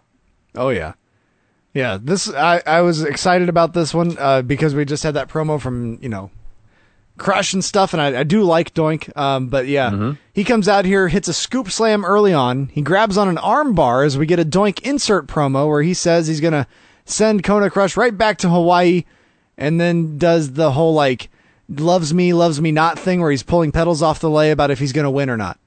Mm-hmm. Yeah. So solid stuff there. Doink with a fireman takedown and stomp to the face of Mr. Sampson here. And then a nasty German suplex from Doink, who just drops St. Larry Sampson on the back of his head. Uh, brutal stuff there. What'd you think of Macho Man being just insulted because, well, yeah, that's the whole point. He should, he has the technical skills. Why does he have to be evil? Like, he just, he's so upset that he's a bad guy and he can wrestle. Why does he have to be a clown? I mean, if you want to go that far about, it, you know what I mean? It's like, yeah, he can wrestle. So why'd you give him a clown gimmick? That's a great question. Um, no, yeah, Macho.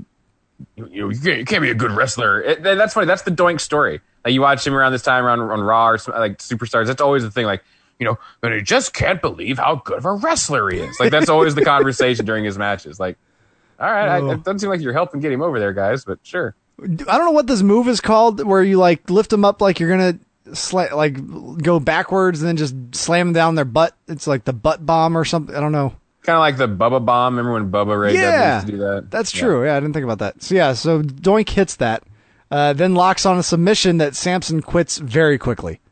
Yeah, the stump puller is kind of the name usually used for it. I don't know if Doink ever gave it like a Doink inspired name, but yeah, kind of, you know, sitting basically on the back of the guy's neck, forcing his head down while you pull his leg, you know, up towards his like, you know, face and chest. Yeah. So brutal stuff there. Would definitely make someone tap out. All those people that can touch their knees to their their nose though would not be affected whatsoever. But That's yeah, true. for most people and people at home generally, you could probably expect to think that that's going to be pretty painful. What do you think? what kind of a creep makes kids cry? when they're when they're showing the announce like the fans in the crowd after this and they're all doing their you know thumbs down and booing doink winning right um did you notice that one kid had a cheers television show hat on Wow, I like did a not. Baseball hat with the cheers logo i was like damn i was like that's probably that's pretty cool Right, yeah, I'd like to find that one. no, I didn't see that though. I also always think like I'd imagine all those cutaways are bullshit too. They've taped them like way in advance. Well i mean Yeah, now knows? that i know that like the fucking thunderdome is just like they're just reusing videos from old people at this point that they've already taped at this Really? point. That's what i heard. I don't know if that's true or not but Yeah, apparently like the cwc at least is using pre-taped ones that they've recorded through their gathering of the ones they've already got. Not surprised at all. maybe i'm wrong. Maybe i'm wrong. But anyways uh now we go for more from kamala and reverend slick uh or about yeah. them they tell us uh and then bam bam bigelow has to talk about kamala and goodness he talks about kamala and all his little pygmies back at home and he says you're gonna go down in flames by the end Because I have flames on my head. Uh, yeah. Now we go to Tatanka, who talks about dreaming about climbing to the top of the WWF and that he will defeat Shawn Michaels at WrestleMania. He will feel the spirit of all his little braves and fulfill his destiny. yes which destiny isn't a negative like a automatically No, I- I- negative thing, but when you do have yeah. Anyways, yeah, the yee thing at the end, and then we get another promo about Hulk Hogan. This one is where they're just promoting that he's going to be returning to action. Um, and uh, like you said, he's in a silhouette. We get a shot, and, and, and my favorite part is that I think in Hogan's mind, he wanted the idea to be that he's on like a lazy Susan, but they don't have a lazy Susan he can stand on. So instead, he has to like twist his body to the point where he's facing the camera so that the light can turn on and they can flex. It's so bad. It just it doesn't even look great. It, the the Hogan promotion is just shameless. Like they're just doing everything they can to kiss his butt Well, try to convince him not to leave. Yeah, I mean, on one hand, there's that, but on the other hand, it's clear that like they don't know what like. Obviously, Hogan didn't think that they needed to change the red and white yellow thing because they're going to go to that with WCW right away. But mm-hmm. it's just clear that like they don't have any other ideas. Like this is the only way they know how to sell Hulk Hogan, and so that's how they're going to Yep. try to sell him. And you know, if he leaves, he leaves. I guess. No, and I was really excited to see hear from Vince, who closed the show and talks about R E S P E C T and the Bret Hart music video that Yeah. we're all going to get to see next week. They shoot. They got Aretha Franklin to do that. if you haven't seen this video, it's a it's amazing. Bret Hart and music videos were a weird hand in hand thing in the mid '90s. They do. There's another "Light the Fire in Me" by Joe Johnson. That's a great one that features footage of him from What? Lonesome Dove. Oh my gosh! But this, they literally next week is a there's a music video to Aretha Franklin's "Respect" that just features it's a Bret Hart highlight reel showing how much fun he is and how you know cool he is. Oh, it's, yeah, it's great. with a song called like RESPCD isn't even that kind of a song. Okay. Um, Macho Man can't wait to see it. Yeah. I thought for sure it wouldn't be happening, but apparently it is. So they also they promote that you know that official contract signing with uh will be coming up next week as well. And then Macho show, closes the show like you said. I can't wait to see it right here this week. WWF superstars. And that's it. Lo- he loves it. Yeah, that's your show, folks. I have overall a mostly harmless episode of Superstars. Like the Perfect and Luger Right. thing seemed to be the storyline with most consequence, but otherwise it's just kind of just continuing this build towards Mania. No, yeah, absolutely. Yeah, we're building to Mania. Um, not like you said. I thought you know it was a harmless show. It was pretty entertaining for the most part. probably Yeah. better builds than the actual matches themselves at WrestleMania 9, unfortunately. Mhm. Um, yeah, this, like pretty much all the episodes of Superstars that are available on the network, 92 and 93, like, it's just, it's always an easy watch. It's a fun era, you know? Definitely. Over the top craziness. And since you've you've mentioned that you know that one match won't happen, here's a few of the other updates uh, from Mania. Tatanka beats Michaels. Um, the Steiner well, Bros. by disqualification. Yes, by disqualification. Yeah. Uh, Steiner Bros beat the Head Shrinkers. Uh, Mm-hmm. Doink beats Crush. Yep, that's your classic two doinks. Ah, they okay. do the, they do the mirror spot in the ring where they Mhm. put their hands up, and yeah, that's Razor beats Bob Backlund. Money Inc. will beat the Mega Maniacs by DQ. Um, and then Luger beats Mr. Perfect. Yoko beats Bret Hart, and then the bullshit happens with Hulk Hogan getting a surprise match and beating Yokozuna in 22 seconds. yeah, for no reason at all. Hogan just comes out after Bret's been beaten, and he's just there, and then Mr. Fuji's like challenging him, and then the, the match happens. Bret Hart with the Wow. classic "Go, go," you know, he like tells Hogan to go for it as his you know heart breaks in half. So Gosh. Yeah, so what, Oh. and such a stupid thing. He wins that match with Yoko and then tapes promos with Jimmy Hart while he's like filming Thunder in Paradise or whatever. Mm-hmm. And then shows up, you know, loses at the King of the Ring, and that's the end of Hulk Hogan. Wow. So yeah, that's a look at superstars from 1993. But Tony, we have to continue on. We've got more shows to talk about, and next week, uh, a bit of an interesting situation arose here that actually caused me to find this show. I have found a old hard drive of mine from back in 2011. And I plugged it in the other day just to see. I was like, because I used to have a bunch of movies on a few hard drives. So I was like, oh, let me see what a movie is in here. 'cause My internet was not running well. And I thought, let's see what we got here. Turns out there's a whole wrestling folder in there, and for about three weeks in November of 2011, I was downloading weekly shows of like everything, like Superstars and Velocity, and I, I have a TNA Explosion on there as hmm. well from 2011. But also around that time, I've I downloaded some some pay per views and threw them into that folder that I just kind of stopped after that week of downloading. Um, And some of those things are from 2013, which I think was the last time that I used that hard drive before this. Um, and one of those I found was the show that we're reviewing next week, and it is because it has an insanely stacked card. It's Dragon Gate USA's Mercury Rising 2013. I remember downloading this and never hitting play on it. I've never watched this show. but gotcha. when I started reading, like I was texting you about what I was finding on the hard drive, and when I got to this show, I looked up the card and I was like, "Holy shit! This show is a who's who of every company right now." We've got people Yeah. that are currently in the WWE, people that are currently in New Japan, people that are currently in AEW, and like big fucking names on this card. I am really Oh, excited absolutely. about it. Yeah, no, it's gonna be a lot of fun. Yeah, when you had mentioned uh, the matchups and you know the names that were involved, yeah, it was uh, a no-brainer that this is something we need to watch. So looking at a few of these, let's let's tease this a little bit here. We've got two appearances from Orange Cassidy, once as Orange Cassidy. Also, he's going to be there as Fire Ant in the opening match. Um, well, that's all rumor and innuendo. Well, okay, whatever. Uh, An- Anthony Nese is on the card. Uh, the Super Smash Brothers are on the card. Brian Kendrick is on there. Chuck Taylor, Uhaa Nation, who is now Apollo Crews. Apollo Crews. That's right. Uh, the Young Bucks are on there in a, as solo wrestlers in a seven-way match. Johnny Gargano shows up. Rich Swann's in, in there as well with Ricochet. Uh, Sema, Shima from you know Sema, China from from China. after From Dragon Gate. After I said the word SEMA, I couldn't say the word China. Uh, yeah. It's China? Uh, oh, and then also the main event Shingo Takagi versus Akira Tozawa. Yeah. I am so Oh. fucking excited for that. Plus, Drew Gulak is all over the event. He's on the announce team. He's also wrestling as Soldier Ant and is himself is wrestling as well at some point. So I don't know how that all works, but I'm excited for it. Yeah, so it should be a lot of fun. That's a hell of a stacked card. A lot of uh, premier top level talent on there. So Mhm. definitely looking forward to checking out Dragon Gate USA. Definitely. And if it's not readily available in most places, as far as I know, um, I didn't necessarily find anywhere. So if you're a listener that likes to watch ahead, we've got a small audience. If you send me a link on Twitter, uh, send me a message on Twitter, I can give you the link to the show that you can watch it. Uh, but yeah, that's where we'll be checking out next week. If you want to just wait, then we'll we'll tell you about it next week. That's right. So looking forward to it. In the meantime, if you want to keep up with us, you can do so on Facebook or Twitter. For Facebook, just search for the name of the podcast. On Twitter, we're at Grapplecast. You can follow me specifically on Twitter if you follow at Deadpool1205.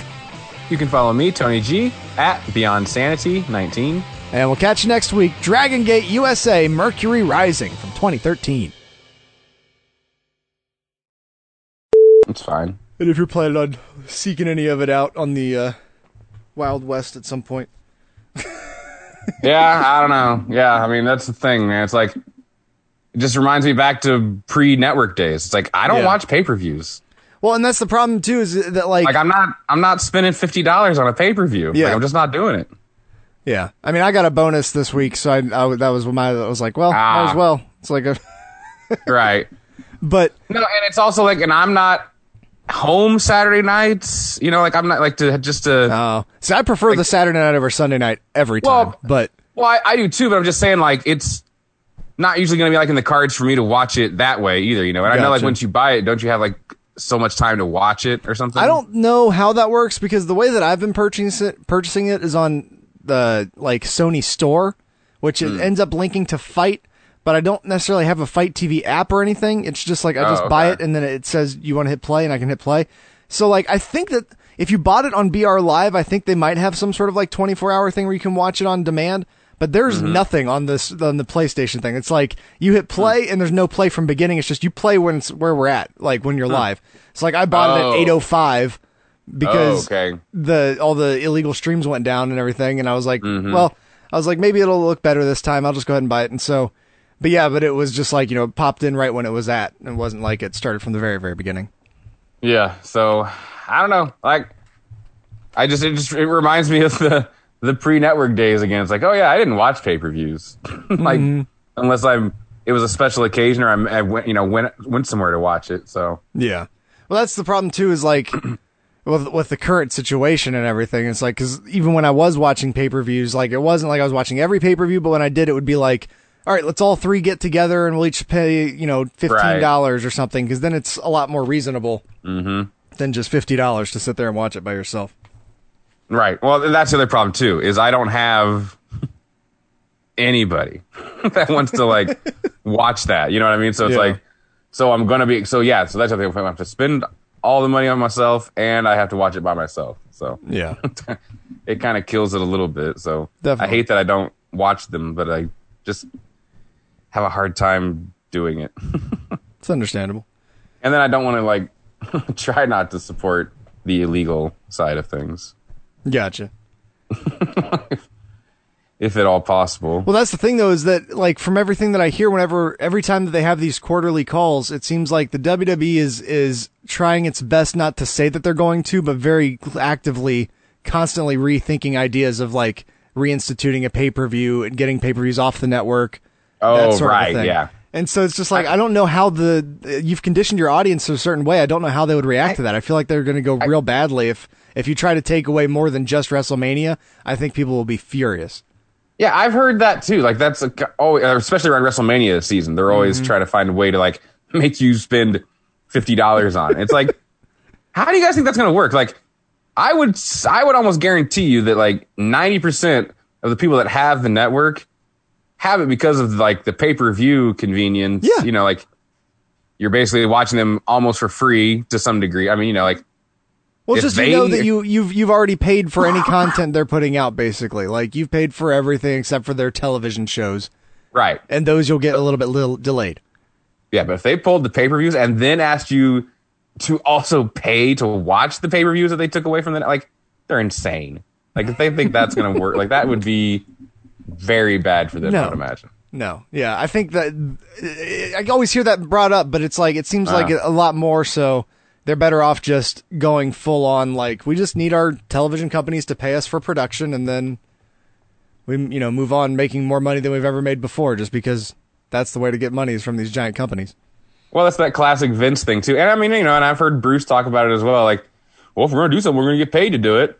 Because I was just watching uh, OSW, Mm. and they brought up the Baywatch, like around that time that the WCW made the Baywatch episode, and that was offered to Vince. But you know what Vince wanted?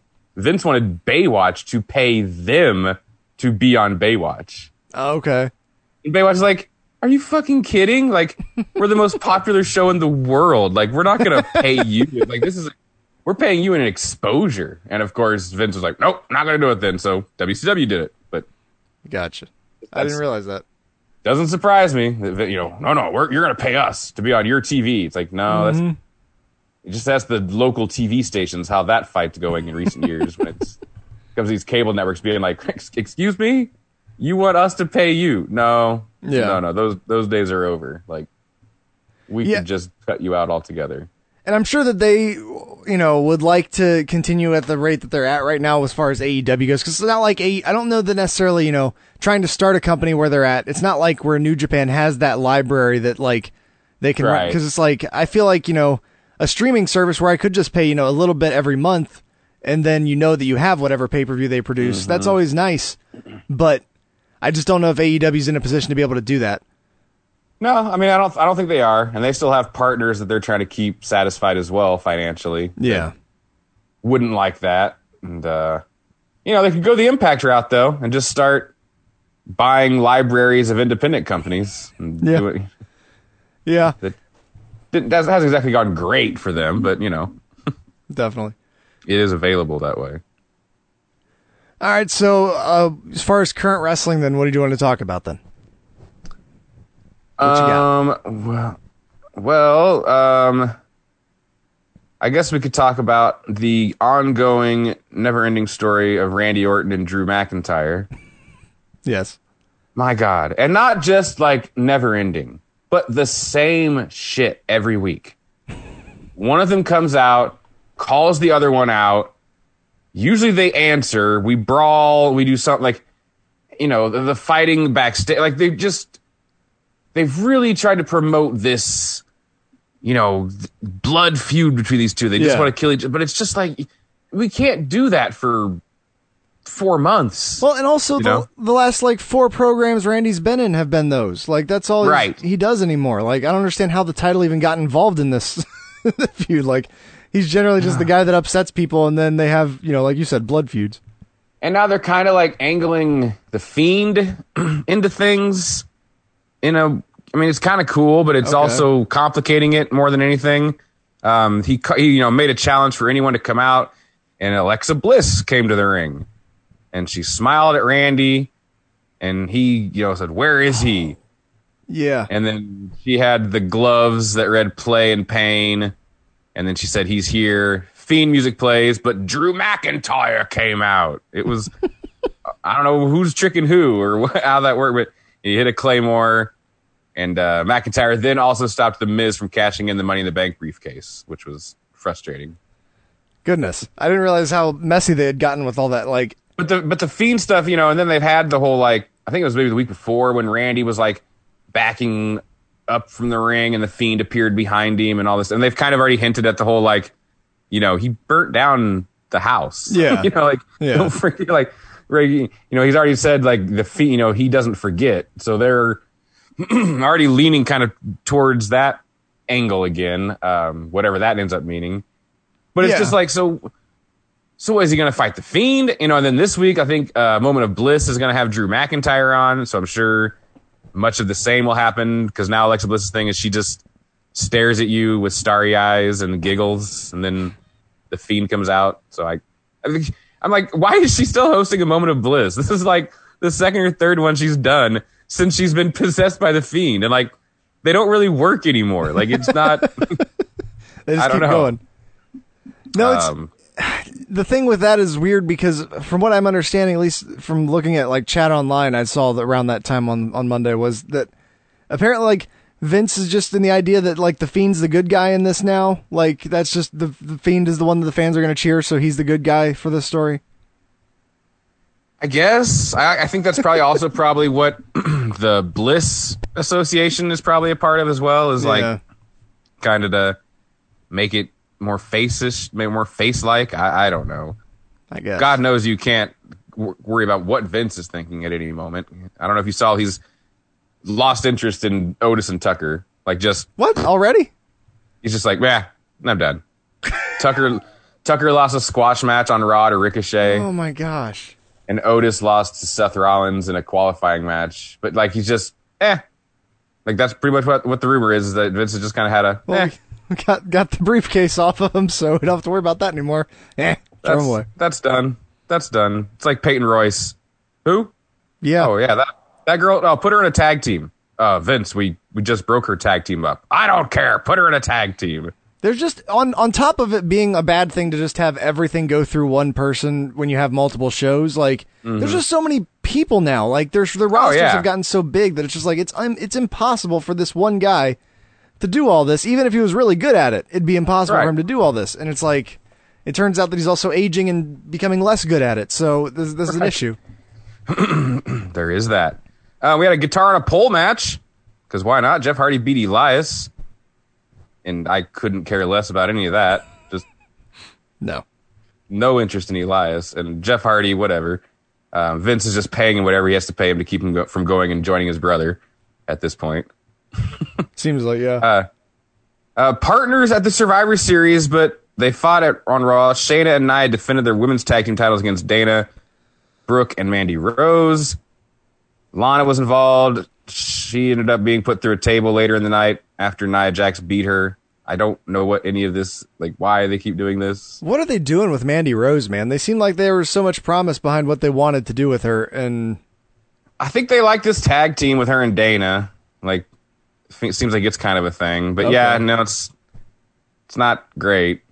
no, I don't know. It's not. It's not good. she's, Um, she's tainted because she got some Tucker on her. So Yeah, I guess. Yeah, because that's the thing too. So I, she just, her and Otis just broke up. Like that just went from she was upset about being moved to yeah, now we just don't speak about it. So yeah, it's typical great stuff there. Um, Truth and got beat by Lashley. Whatever. He's like kind of in. A, he's like again, hurt business. I feel like they're trying to make baby faces, but now they're doing this thing where they're like tormenting the truth. It's like, well, are these the good guys or aren't they the good guys? Whatever. goodness. Uh, great segment with AJ Styles where he came out and claimed that he's the captain of the Raw team at Survivor Series.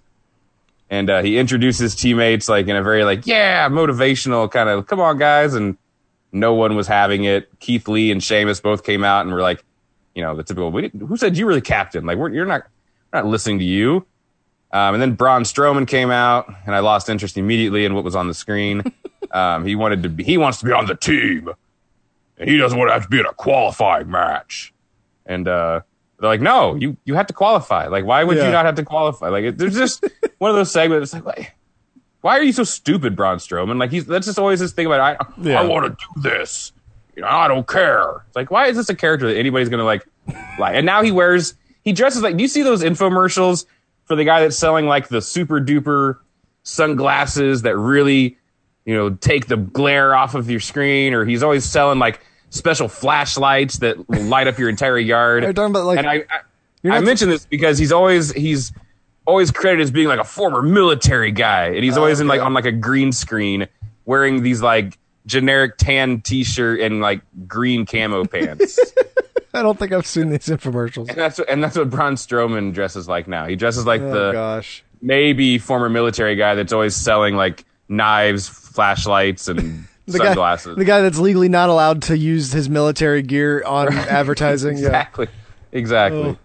Uh, these, I was in the military, so you know these sunglasses work. But yeah, that's how Braun when you first mentioned that, I thought you were talking about the uh, the like the nighttime sunglasses that they've got that like you can buy at Walmart now, like just past the checkout aisle all the time. Yeah. Where it's like see in HD. It's like that's the way life is, guys. Like this is ridiculous. I know. I'm not sure if he does those, but it's very similar to those. Okay. Um, so yeah, we're gonna have a so a triple threat was made between Braun, Sheamus, and Keith Lee. Braun won, so he's on Team Raw. So it was all pointless.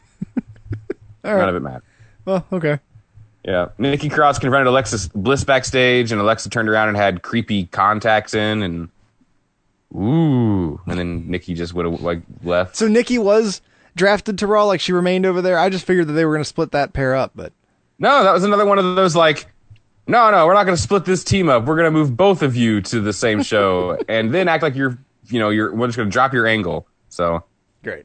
Yeah, Nikki can't get through to Alexa. No one knows what's wrong with her. Uh, so yeah, that's pretty much Raw. Um, you know, more Survivor Series crap. Same thing pretty much on SmackDown. Um, we did open with a women's title match between Sasha and Bayley. Yeah. God help us that this is it. I think it might be. I mean, it's the Uh, last like obvious dangling storyline that they needed to like do something about. Like the fact that every time that she's won the title, she had lost. They needed to bring that up. true. and it's a good thing that they did. But Right. but it was one of those things where like you you know like we had talked about weeks ago. You know after the Hell in a Right. Cell, it was like oh, we finally got a satisfying like close, and they're Right. like eh, here's here's a little bit more. The other problem though is like, especially with this company, as soon as they bring something up, you know they're going to like fix it. You know, Yeah. as soon as like the New. Day starts talking about like the record days of tag team champ, you know, Mm-hmm.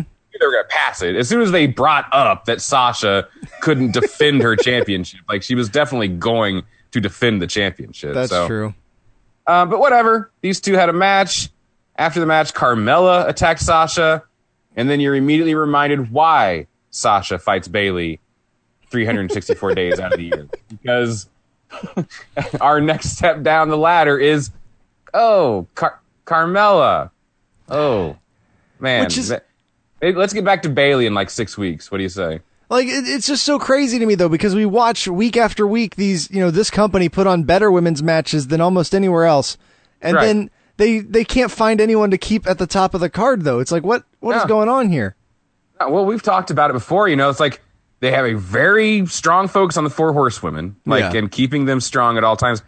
But then it's, you know, I mean, I can't complain about how Asuka's being treated right now, but she's on Raw, so that doesn't help. But you know, then they take a Shayna Baszler and Nia Jackson, they pair them together and they make them a tag team instead Yeah. of like Deal with this letting stupid you know division. when they both they both should be pushed as powerhouse singles stars in the women's division and stuff. So yeah, they they kind of do this to themselves to some degree. I mean, Lana is winning number one contenders matches and getting title shots when you know Goodness. there's any number. Sorry, Ember Moon, we couldn't figure out anything to do with you up on the main roster, but Lana, you win a title match. Congratulations. Yeah, I wonder what's you know what's in common with these people that keep getting storylines. The Ah, Lanas, the yes. Carmellas, the Dana Brooks, the Right, uh, right. yeah. Is, it- is it the Charlotte mold that you have to fall into nowadays? It seems like the I guess, but it's just so crazy because it's not even that though. Like Charlotte is, you know, such a, a- an insane talent as far as their Right. individual level that it's like I feel like it's Vince being like, oh, if we could just get back to that Trish Stratus days, that's what we need.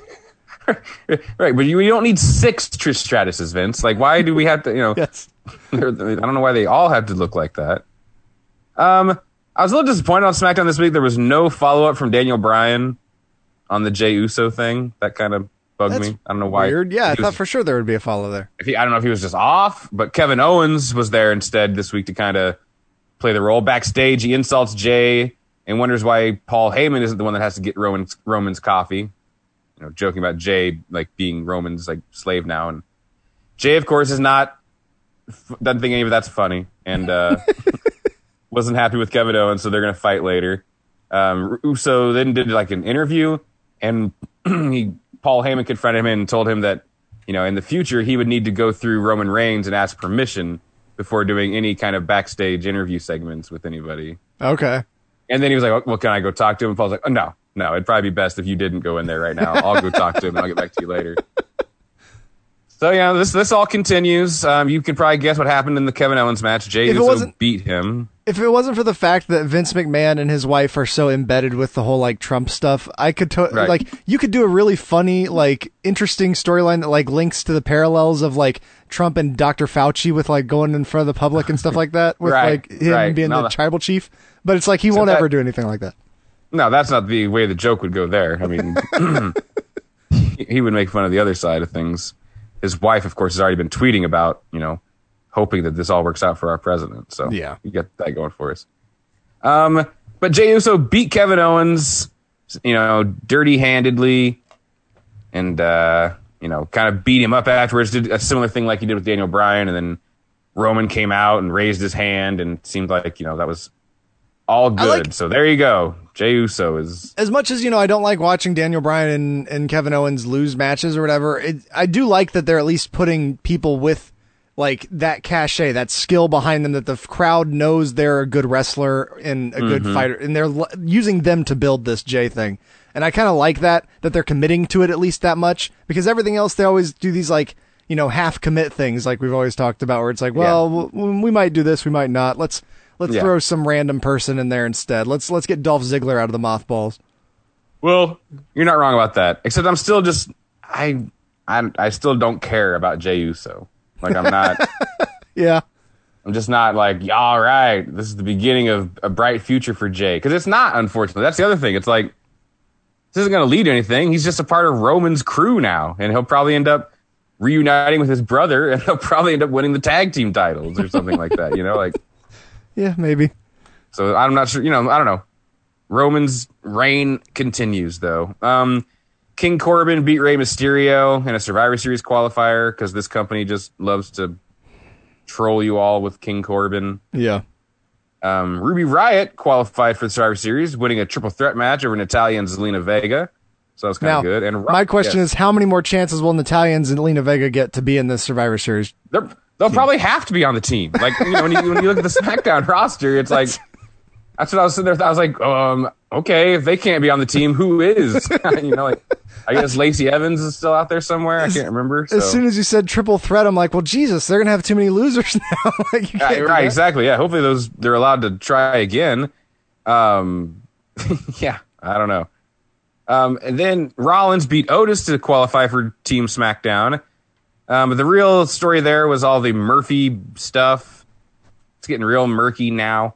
Uh, he like helped Seth beat Otis, and then like told Rollins he's his descendant again. But then, like, as soon as Seth walked away, it's like, we're still on TV, guys. Like, Rey's daughter runs up, and I'm sorry, I, I still haven't taken the time to learn her name. I think it's like Aalyah or something like Aalyah, that. yeah, I think it is Aalyah. Okay. Um, she's like, what are you doing? Blah, blah, blah. Because earlier in the night, there'd been another Rey Mysterio family segment where, like, she was defending Murphy, and then he did, and Murphy just did the whole, you have to trust me. Like, I, I know what I'm doing. So it's like, you think Seth's not gonna like see this and realize that like you're just trying to get back in good with him because you're probably gonna like screw him over somehow? Like Yeah.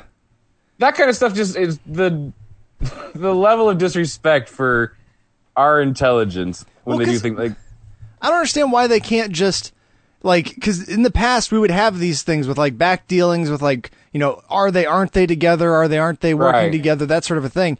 But you didn't have to show it all the time. You just had the announcers say you know well I saw them together earlier. Maybe they're working together or Mm-hmm. Right. something like that. And then you you know kind of tell afterwards after it's revealed that they've made the turn or that they haven't made the turn then you reveal was- what's going on. But yeah instead we're just watching it all the way through and pretending like the rest of the wrestlers don't watch the show. Unless it's important for the storyline then we'll make sure to Yeah. show them watching the show I was say yeah, because sometimes we do have it be known that they saw something on the show and that they know, you know. So good God, yeah, that's annoying. Um, one funny bit on SmackDown, and it's a little bit. There's also an unfortunate side to this. Now, there's a report this week that creative had nothing for Big E this week on SmackDown. They just don't have what anything. We're- just didn't have anything for him. what three weeks away from breaking up this group and you don't have an idea of where they're going with this Yep. No, instead, he was involved in. I was going to bring this up because it was hilarious, and I love Billie Kay. Um, there was a Street Profits segment where they were talking about their match at the New Day at Survivor Series, and that's when Big E walked up in the Texas Chainsaw. Oh, okay. sweater. He walked up and did a. They did a, he did a very sarcastic like, you know, you guys probably just shouldn't even show up because Woods and Kofi are gonna. And then they would like laugh, exaggerate, laugh, and then like the Street Profits would say something that kind of mean about the New Day, and they'd all laugh like they were having a big, you know, like it was all in good fun or whatever. Mhm. And uh, and then like out of nowhere, Billie Kay comes in, just laughing hysterically, like along with them, like she's a part of it. And then her big new thing is like, "Hey guys, uh, if you want any dirt on the girls from Raw, I was just a member of the Raw roster, and now I'm on SmackDown." and the Street Profits are just looking at it, and they're like, "Billie," they're like, "We were on Raw with you at the same time, like we don't, you know." So it was just a Oh. funny segment, but that was all they had. That's all they could come up with for Big E. Was uh, again still tying him to I mean- Woods and Xavier. that that's a good thing i think in my opinion i like that that's not like a broken up group but it's just that Yeah. they're you know they're on at different places right now sort of a thing Yeah. but at the same time like he should have something that's taking up his time this should have been something that you know he was getting ready for for a match or he was getting ready Right. for, and they asked him and he was like oh yeah, You know, then you can establish that connection without making it that's the only purpose we have for Big E this week. Well, it's like he was in a feud with Sheamus, and then they just moved Sheamus to another show. And then they're like, "Oh yeah, I guess we didn't really have like a backup plan for a singles." you Is know. Cesaro on SmackDown? Can we get him on? oh, it probably will be Cesaro's job at some point. But yeah, um, un- not good news.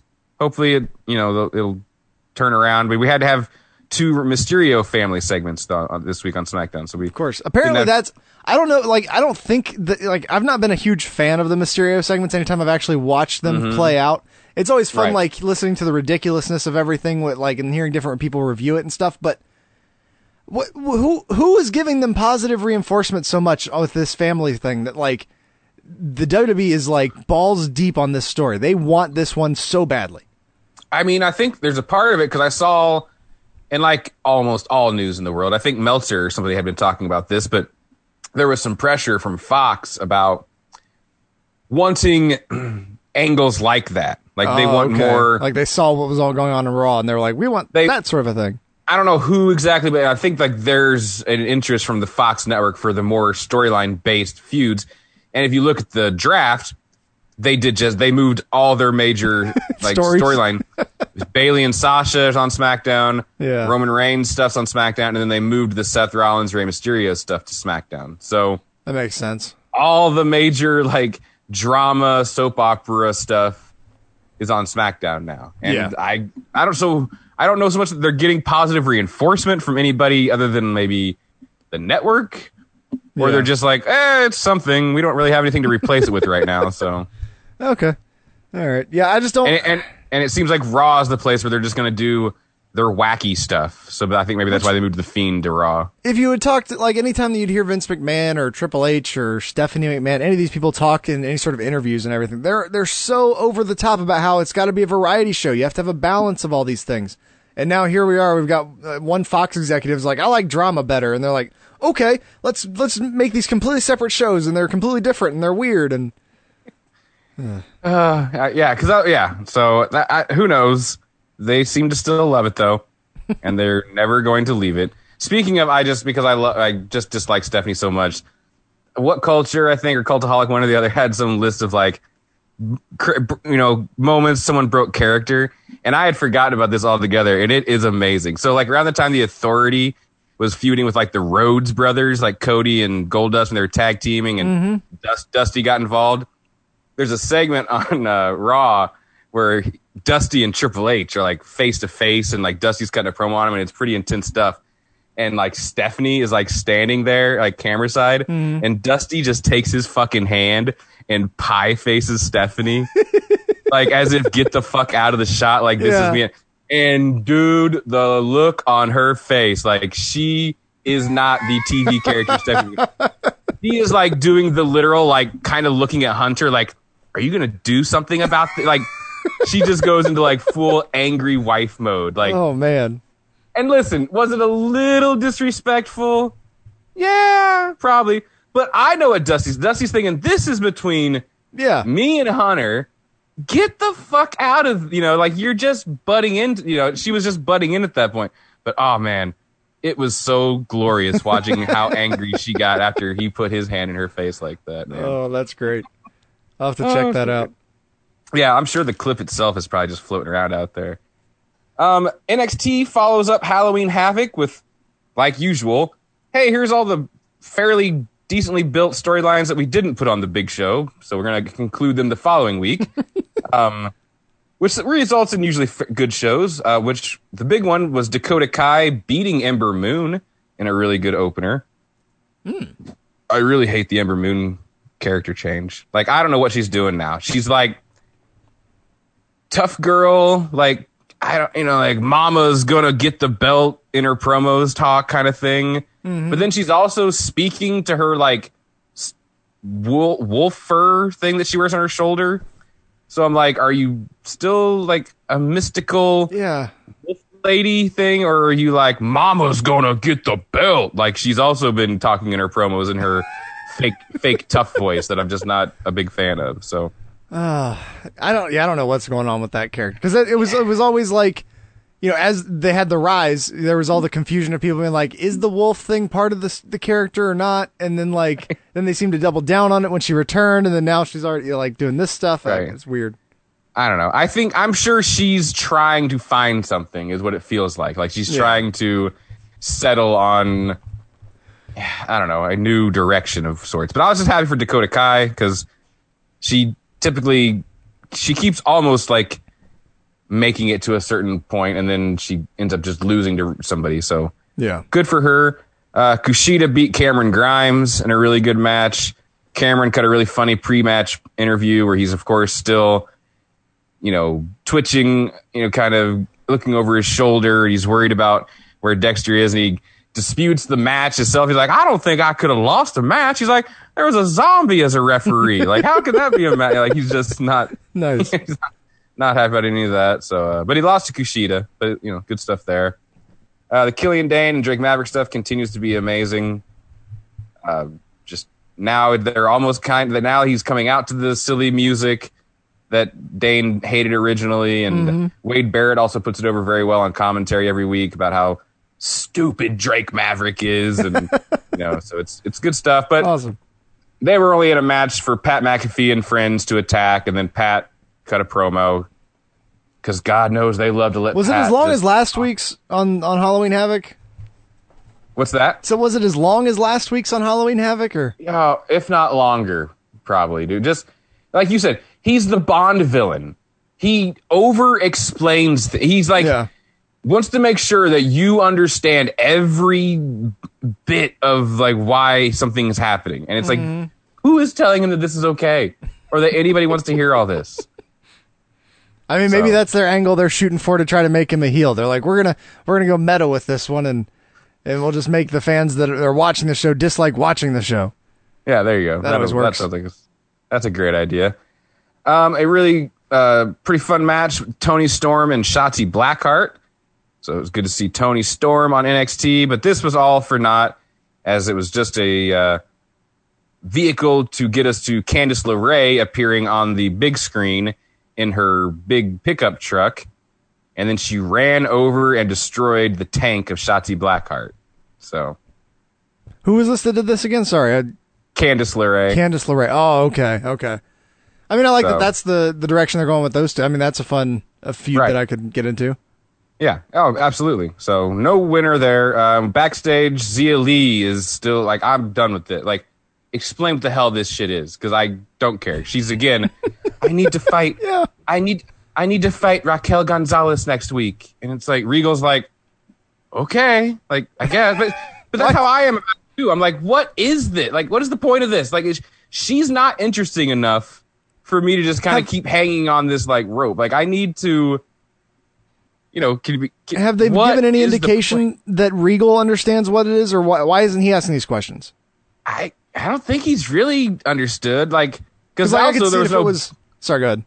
there was no Boa this week. The guy, Oh. the you know, Yeah. he wasn't involved in it. It was just her with a note. So because I felt like the time before Regal did kind of question him and or and there like wasn't a response or something. But yeah, yeah, it's just like this thing that and no one asks her either. Sarah Schreiber is just like nods as Xia Li's like saying this stuff to her and then doesn't follow up with, you know, why are you doing this? Or Yeah. who's sending you these le-? no, no, no, there's no time that's what that. I feel like. You know, if you had Regal say, you know, what's going on here? Why why do you keep coming to me asking for these things? And then they close the door, Exactly. and it's like an HR situation. Oh yeah, that would be something. That would be one thing, but it's like I don't understand where this authority figure wouldn't be asking more questions and just be like, Oh. "All right, I guess I'll give you the match." Okay.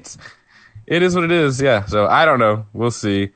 Um, and then it's just at this point with the Velveteen Dream, it's this this weird, like he's a main eventer, but it also feels like they're doing everything they can to kind of like keep him kind of off the show at the same time. Like it's, it's so it's this hmm. weird place they're at with him because he's in this angle with Tommaso Ciampa that would be a huge deal, but it feels like they don't promote it anywhere other than they just let them have the main event match. But they don't really build it with promos a whole lot. Ciampa talks, but not, you know, the Dream just kind of shows up looking disheveled as Yeah. he has also for the last few months, which I don't understand that look. Um, Mm-hmm. And then oversells and screams now which is also annoying. Like he's Kelly Kelly or something. Oh, okay. Uh, yeah, so I don't know. It's just weird. It's like if look, if you're done with him, then cut ties with him. Yeah. Because otherwise, it just feels like anybody you're putting him in an angle with right now, you're just putting them both in like this weird purgatory where no one talks about it. It seems like they barely care to talk about it. Mm-hmm. I don't know. It's just this weird, this weird thing. It's also like, what was wrong with Tommaso Ciampa and Kushida's feud? Like that just kind of Did that ended not that. get a, did that not get us uh, like a, a close at all? Just I mean, stopped? Kushida won. Kushida won the triple threat match that also had Ciampa and Dream in it. Okay. But, so yeah, I don't know. Tommaso beat him, and you know it kind of is what it is. I don't don't necessarily understand. Just kind of seems like they don't want to deal with the Dream, but they're also still But putting every, him. yeah, and any chance that they get, they make sure to publicly like support him and talk about that this Right. is, you know, it's not it's a non-issue or whatever, and like So yeah, I don't know because he's not being pushed in any way. You know what I mean? Like yeah, that's yeah, that's he's what I don't understand. Yeah, it's like I thought He's- for he's- sure he was going up in the draft or something with the way they they had been dealing with him the last month or so, but Mm-hmm. then that just wasn't a thing. No, no, it wasn't at all actually. So who knows? Not me, that's for sure. Um yeah, and then you know we talked about full gear. I mean everything pretty much happened on Dynamite was feeding into that other than we got and we talked about a little bit already, but we got to actually see Nyla Rose and Vickie Guerrero on Dynamite promoting their title match for the Mhm. first time in the build up to the show. So that was good. and uh and uh, yeah, Darby Allin sits in the crowd now and just stares at Cody in a almost Sting kind of way, which I like. Mm-hmm. It's kind of been a, a new development there. Um, and I liked on Dynamite the uh, you know the the Hangman Page making the save on for the Bucks, and then you know kind of Omega Oh, being okay. Om- Omega coming out after the save had been made, but them fist bumping and like leaving on somewhat good terms. So Okay. Now, it was kind of yeah. FTR was beating him up, and Page made the save, and then Omega came out as well. So well, that adds some some good color to the way that the uh, the events took place on on Power St- or on uh, on the main show. okay, on gotcha. Full They Gear. they- yeah, they also both did really good sit down interviews. Um, Schiavone interviewed Omega, and Jr. interviewed Page, and the Page one was really good, where he was he was like, "Oh yeah, and I'm gonna kick his ass," and I'm not you know I'm not worried about this at all. And Jr. literally is like, "I think you're full of shit." Like, he's Yeah. like he's like, "I think you're drinking more, and I think you're trying to cover up for how you." And then Page just totally goes into, "Well, yeah," he's like, "You're right. I'm I'm actually pretty nervous." oh my about gosh. uh, talked about you know what this match meant to him and how you know he hasn't had a whiff of the title since this and how I was going to be the so it, it was it was good stuff. Schiavone did not have the same success in trying to crack Omega because it was a, it was kind of a similar interview where Schiavone did kind of the sim- same thing a little bit where he's like, "Come on, like what what are you talking about? Like you know, Yeah. he's a he's a hell of an athlete." And Omega was pretty dismissive about it. So Huh. Yeah, I wish now I wish I would have watched that because that was that's good stuff leading up to that. I mean, it, it was still a great match, and they you know the, the program Mhm. continued, but I wish I would have seen that beforehand. Yeah, well, and they also had really good um, hype videos for the title match between Kingston and Amber or Ambrose and Moxley, and then also the FTR Young Bucks match, where it was just one of those like, you know, interviews. You know why this team has the advantage. Who do you think's going to win? People giving kind of their analysis and like, uh, there was two of those that were both really well done that I liked that kind of helped pump things up. Oh yeah. So it was, a, but I did, I thought it was, you know, as far as a go home show goes, it was really great stuff. Taz foreshadowing, I think, a little bit. He came out and bitched about, you know, Cage not being on the pay per view and Starks not being in the Mhm. top five and calling Tony Khan out by name. And, um, you know, it was good stuff there. Jericho was also on commentary for the whole show. So Oh dang. that always helps. Yeah, that, that's always an entertaining night. that that always helps. I feel like I keep almost stalling because I thought I wanted to complain about Miro in some way. It's not it's not coming to me exactly what I think was the reason I was originally trying to think about. But um, his match with Trent was pretty good. Was it? Yep, Good. and he insulted Trent's mom, and then you know it all broke down into a brawl. So it looks like best friends are going to kind of maybe start feuding with Kip and Miro. Okay. I mean, I'm all right with that. I, those are two teams that it doesn't seem like they've got many ideas for other than just c- trying to continue to develop the characters. You know, and we got to see Team Nightmare for the first time as Cody teamed up with the Gun Club. Yeah. to fight three random Dark Order members. Yeah, I'm Like- interested. I'm really interested where this the team nightmare thing is going because they were so on the nose about it on Full Gear. Um, and we'll talk about more more there. Right. Um, yeah, because they they make sure to mention it on on the announced team, being like, "What is going on with all this? Like, why why have all of a sudden he's got like you know a room full of people with him?" yeah, exactly. Yeah, and I mean, if you want to know how interested the world, or at least the country, was in our election results this week, neither Dynamite or NXT charted in the top 50 on Wednesday. oh damn! Really? The entire top 50 was cable news. Holy cow! Like I knew that it was big, but I didn't realize that that was it was that actively like consistently constant throughout the week. Yeah, they they actually that initially I saw that I was like, oh, but actually once then the numbers did, I think they were like they were both still within the top hundred. Okay. I think it was like AEW had was somewhere in like the seven hundreds. I think NXT had like six hundred and something. So it was they weren't actually huge drop offs in their numbers. Yeah. but that just shows you how much more people, how many more people were Mhm. watching, you know, results coverage. So Well, and Wednesday was Thought that- also a big day too because wasn't that the that was the Michigan day, right?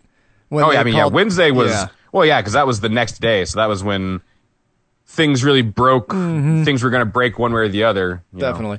So I'm glad that I wasn't the only person in the world that was spending my time doing that instead of watching other things. Um, speaking of, Yeah. before we go on, I want to make sure I mention the Power Struggle show because we had talked Oh, about yeah. how interested we were in some of those results. Um, Yeah. So I watched it today. It was just one of Mm-hmm. those things where I had some extra time, and I was like, you know, I'm, I'm going to watch this this uh, Power Struggle show. Uh, the first match with the uh, exposed turnbuckles. Had you heard about the, how that had gotten assigned? So with the King of Pro Wrestling thing, the whole deal is that the normally the challenger's supposed to name something, but apparently Yano has turned it on its head where now he gets to name whatever the random like thing is. Because when it was first announced, people were like, "Oh man, they're going to start doing cage match and stuff." It's like, no, they're just going to do weird things like this, where Yeah. he just made it where it's a no turnbuckles match, no pads on the turnbuckles. Um, and so the match like got underway and, and Yano is immediately like, he's already regretting it. Like before the refs can even pull the turnbuckles off, he's like, can we just not have, let's just, let's just do a regular Right. match. Let's just do a regular right. match. And it was very entertaining and it was only like 12 minutes, but it was a good match. Uh, Yano ends up getting the win over Zack Sabre Jr., so he's still the king of pro wrestling. wow, how about that? Yeah, I was kind of surprised. I mean, I, I didn't expect Zack to win once I heard that it was for the the King of Pro Wrestling lineage or whatever. I was like, oh, okay, Zack's going to lose this one, but still, always interesting whenever he Although- takes a loss. I do like the idea of a King Zack Sabre Jr. Oh, I didn't think about just adding the name King. Yeah, using it like King of the Ring and making it like that. That'd be that'd be down for that. But you've also have the other British guy doing the Empire now, so. That's true. Um, That's a good point. The never open weight title match, Shingo got the win over Minoru Suzuki in a great match. Those two, you know, I mean, going into it, we knew it was going to be good. They had a great G1 match, obviously, and I thought it was really good here, very physical. And, you know, I kind of expected Shingo to get the win here just because it makes more sense for him to hold that title right now than Suzuki at this point in my head, just because of his age. Yeah, no, I agree, and yeah, Shingo, you know, I I think needs to be continuing to rise up Yes. the ranks. You know, so Yep. Definitely. Um, Okada versus Great-O-Khan. That was interesting. I thought O-Khan did fine, but it was just like the mo- the whole thing was mainly about Will Ospreay. Ospreay's out there in like a suit. He's got these glasses on. Uh, he's got a monocle with him that he's not wearing. That Rocky Romero is just like dogging him the entire time about this monocle. Um, But Mhm. the whole idea being that you know he's kind of put Great-O-Khan between himself and Okada, and he's not allowing Okada, that you know, to come after him right away. Um, gotcha. And afterwards, he got on the mic because Okada won with the money clip, which made me laugh. But um, Will Ospreay got on the microphone and just kind of talked about how you know Okada, you passed my test. He said I used you, I used you to get to where I am, and he showed off his suit. And he's like, I don't even care about this suit because I know that as long as I don't have you, I can get more of them. And he's like, he's got this watch that he's showing off to the camera saying it's ten thousand dollars or whatever. Mm. He's like, it's the real deal, and then he just throws it up the entrance ramp, but very clearly up the entrance ramp and not into the crowd. right. and uh, you Yeah. know it's just that sort of thing so he's he wants more than what he has been getting he's like i'm you know obviously i got a lot of things because of being in chaos but i want more than you can give me and so he's going after okada now Okay. I mean, you know, that's uh, it's a it's a it's a tall order. this was a very like not necessarily traditionally new japan style show like that happening after a match is weird like out in the Mhm. ring you know it, it felt very much more of like a gato sort of you know american style wrestling show uh, with that because like that happens and then uh, I'll talk about in the main event real quick. Uh, so the U.S. championship for not for the championship for the right to challenge for the championship. Mhm. Uh, Kenta got the win over Tanahashi. I happened to walk out of the room as the match ended. I didn't. I don't know how it actually ended, but um, yeah, it was it was okay. It was it was a fine match. I thought. Right on. Uh, Wrestle Kingdom right to challenge the for the title, the world title. It was Jay White versus Kota Ibushi. They had a hell of a match. It was only 18 minutes long. It was a good, you know, I, I enjoyed back and forth. I'm really loving, like I've talked about multiple times in the past few weeks. Jay White's been great lately, and this Mhm. was more of that. And then he got the surprise win when he rolled him up, uh, like backslide style, but then put his feet on the very top rope, and Asami was Ah. like right next to him, facing away. So he, it was a, one of the few times that I've been like, holy shit! Like the ref's positioning holds up. Like it, I don't think he saw it. you know what I mean? Ah. Like I thought Well, they yeah. did a good job with it. Or when it's, or it's just when it's done well, when that kind of thing's done well. You know, the ref, Yeah. you know, it's the ref's job to make sure they're not in a position where it's obvious that they can see something. So. Exactly, and I was I was impressed with Marty's positioning, and uh, I thought it was great. It it silenced the cr- like the crowd went just like dead silent all of a sudden. Um, you know the reaction between Jay White and Kota Ibushi, just Ibushi looking defeated, and Jay White like grabbing the microphone, immediately rubbing it in his face. He's like, "This is mine, this is me," you know, all this other shit. And he's yelling at him, and he's like, "I've got this, you've got nothing, you have nothing," and then he just leaves. Um, it was great. I thought it was fantastic, and it was my favorite part of the show. Yeah, no, and I saw, you know, there was a lot of uh, fallout. I mean, obviously there was still the title match to get to, but you know, Yeah. a lot of the fallout press conference wise afterwards was Oh. all pretty interesting as well. With you know, Jay White because now because Naito, yes, you know, retained his match, retained over Evil. Yeah.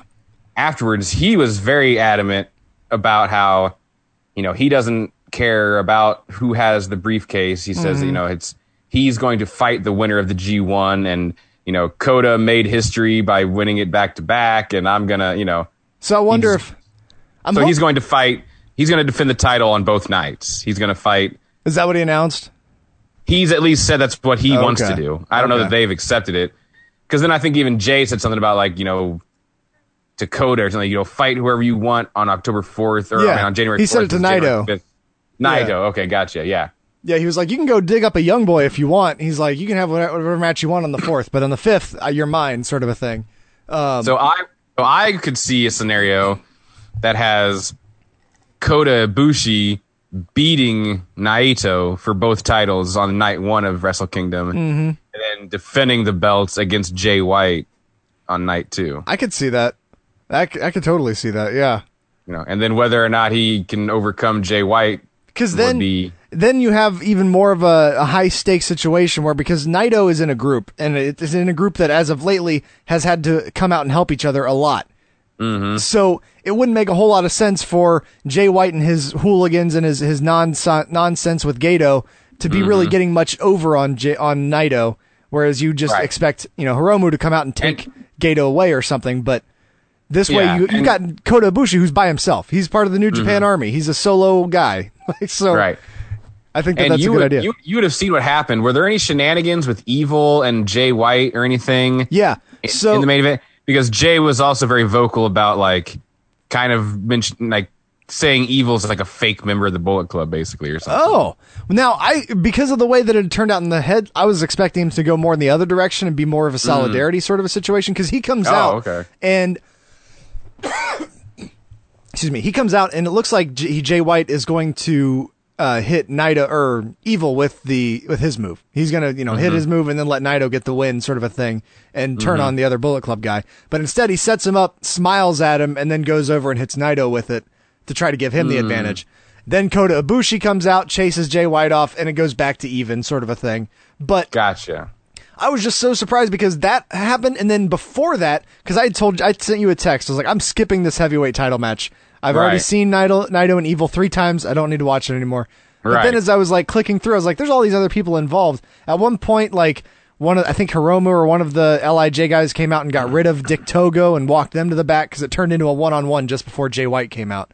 Um, gotcha. so yeah, so the Jay White stuff, that's interesting that he would then, you know, kind of maybe that'll end up being his program on night one is that he'll have to face evil or something with the Bullet Club. Yeah, I don't know. It just I didn't catch all of it, but it just seemed like he was upset with maybe even Gedo too. I don't know. Oh, okay. I don't know, but yeah, I'm I'm very interested in where this is all going with with this. I think that you know it's a little bit different than the usual New Japan style, but at the same time they've done it well enough that and the characters are, are strong enough that I'm I've been really into it. Yeah, absolutely. So yeah, exciting stuff as we uh, get really close to Wrestle Kingdom. Actually, not Oh. that far away. In Best of the Super Juniors, they did like the whole like G1, like we're going to tell you the main Ah. event of every night sort of a thing. And Oh, they did that for Best of the Super Juniors. And it was very clear that it's like, whew, you mm. guys are really riding on Hiromu and Taiji Ishimori because it's like those two are in every single one of the main events. like they're- that is it. I, I mean, yeah, because I mean, listen, there's a lot of people that are talented, but there's just not that many people that are interesting Yeah. outside of those two. You know? Yep.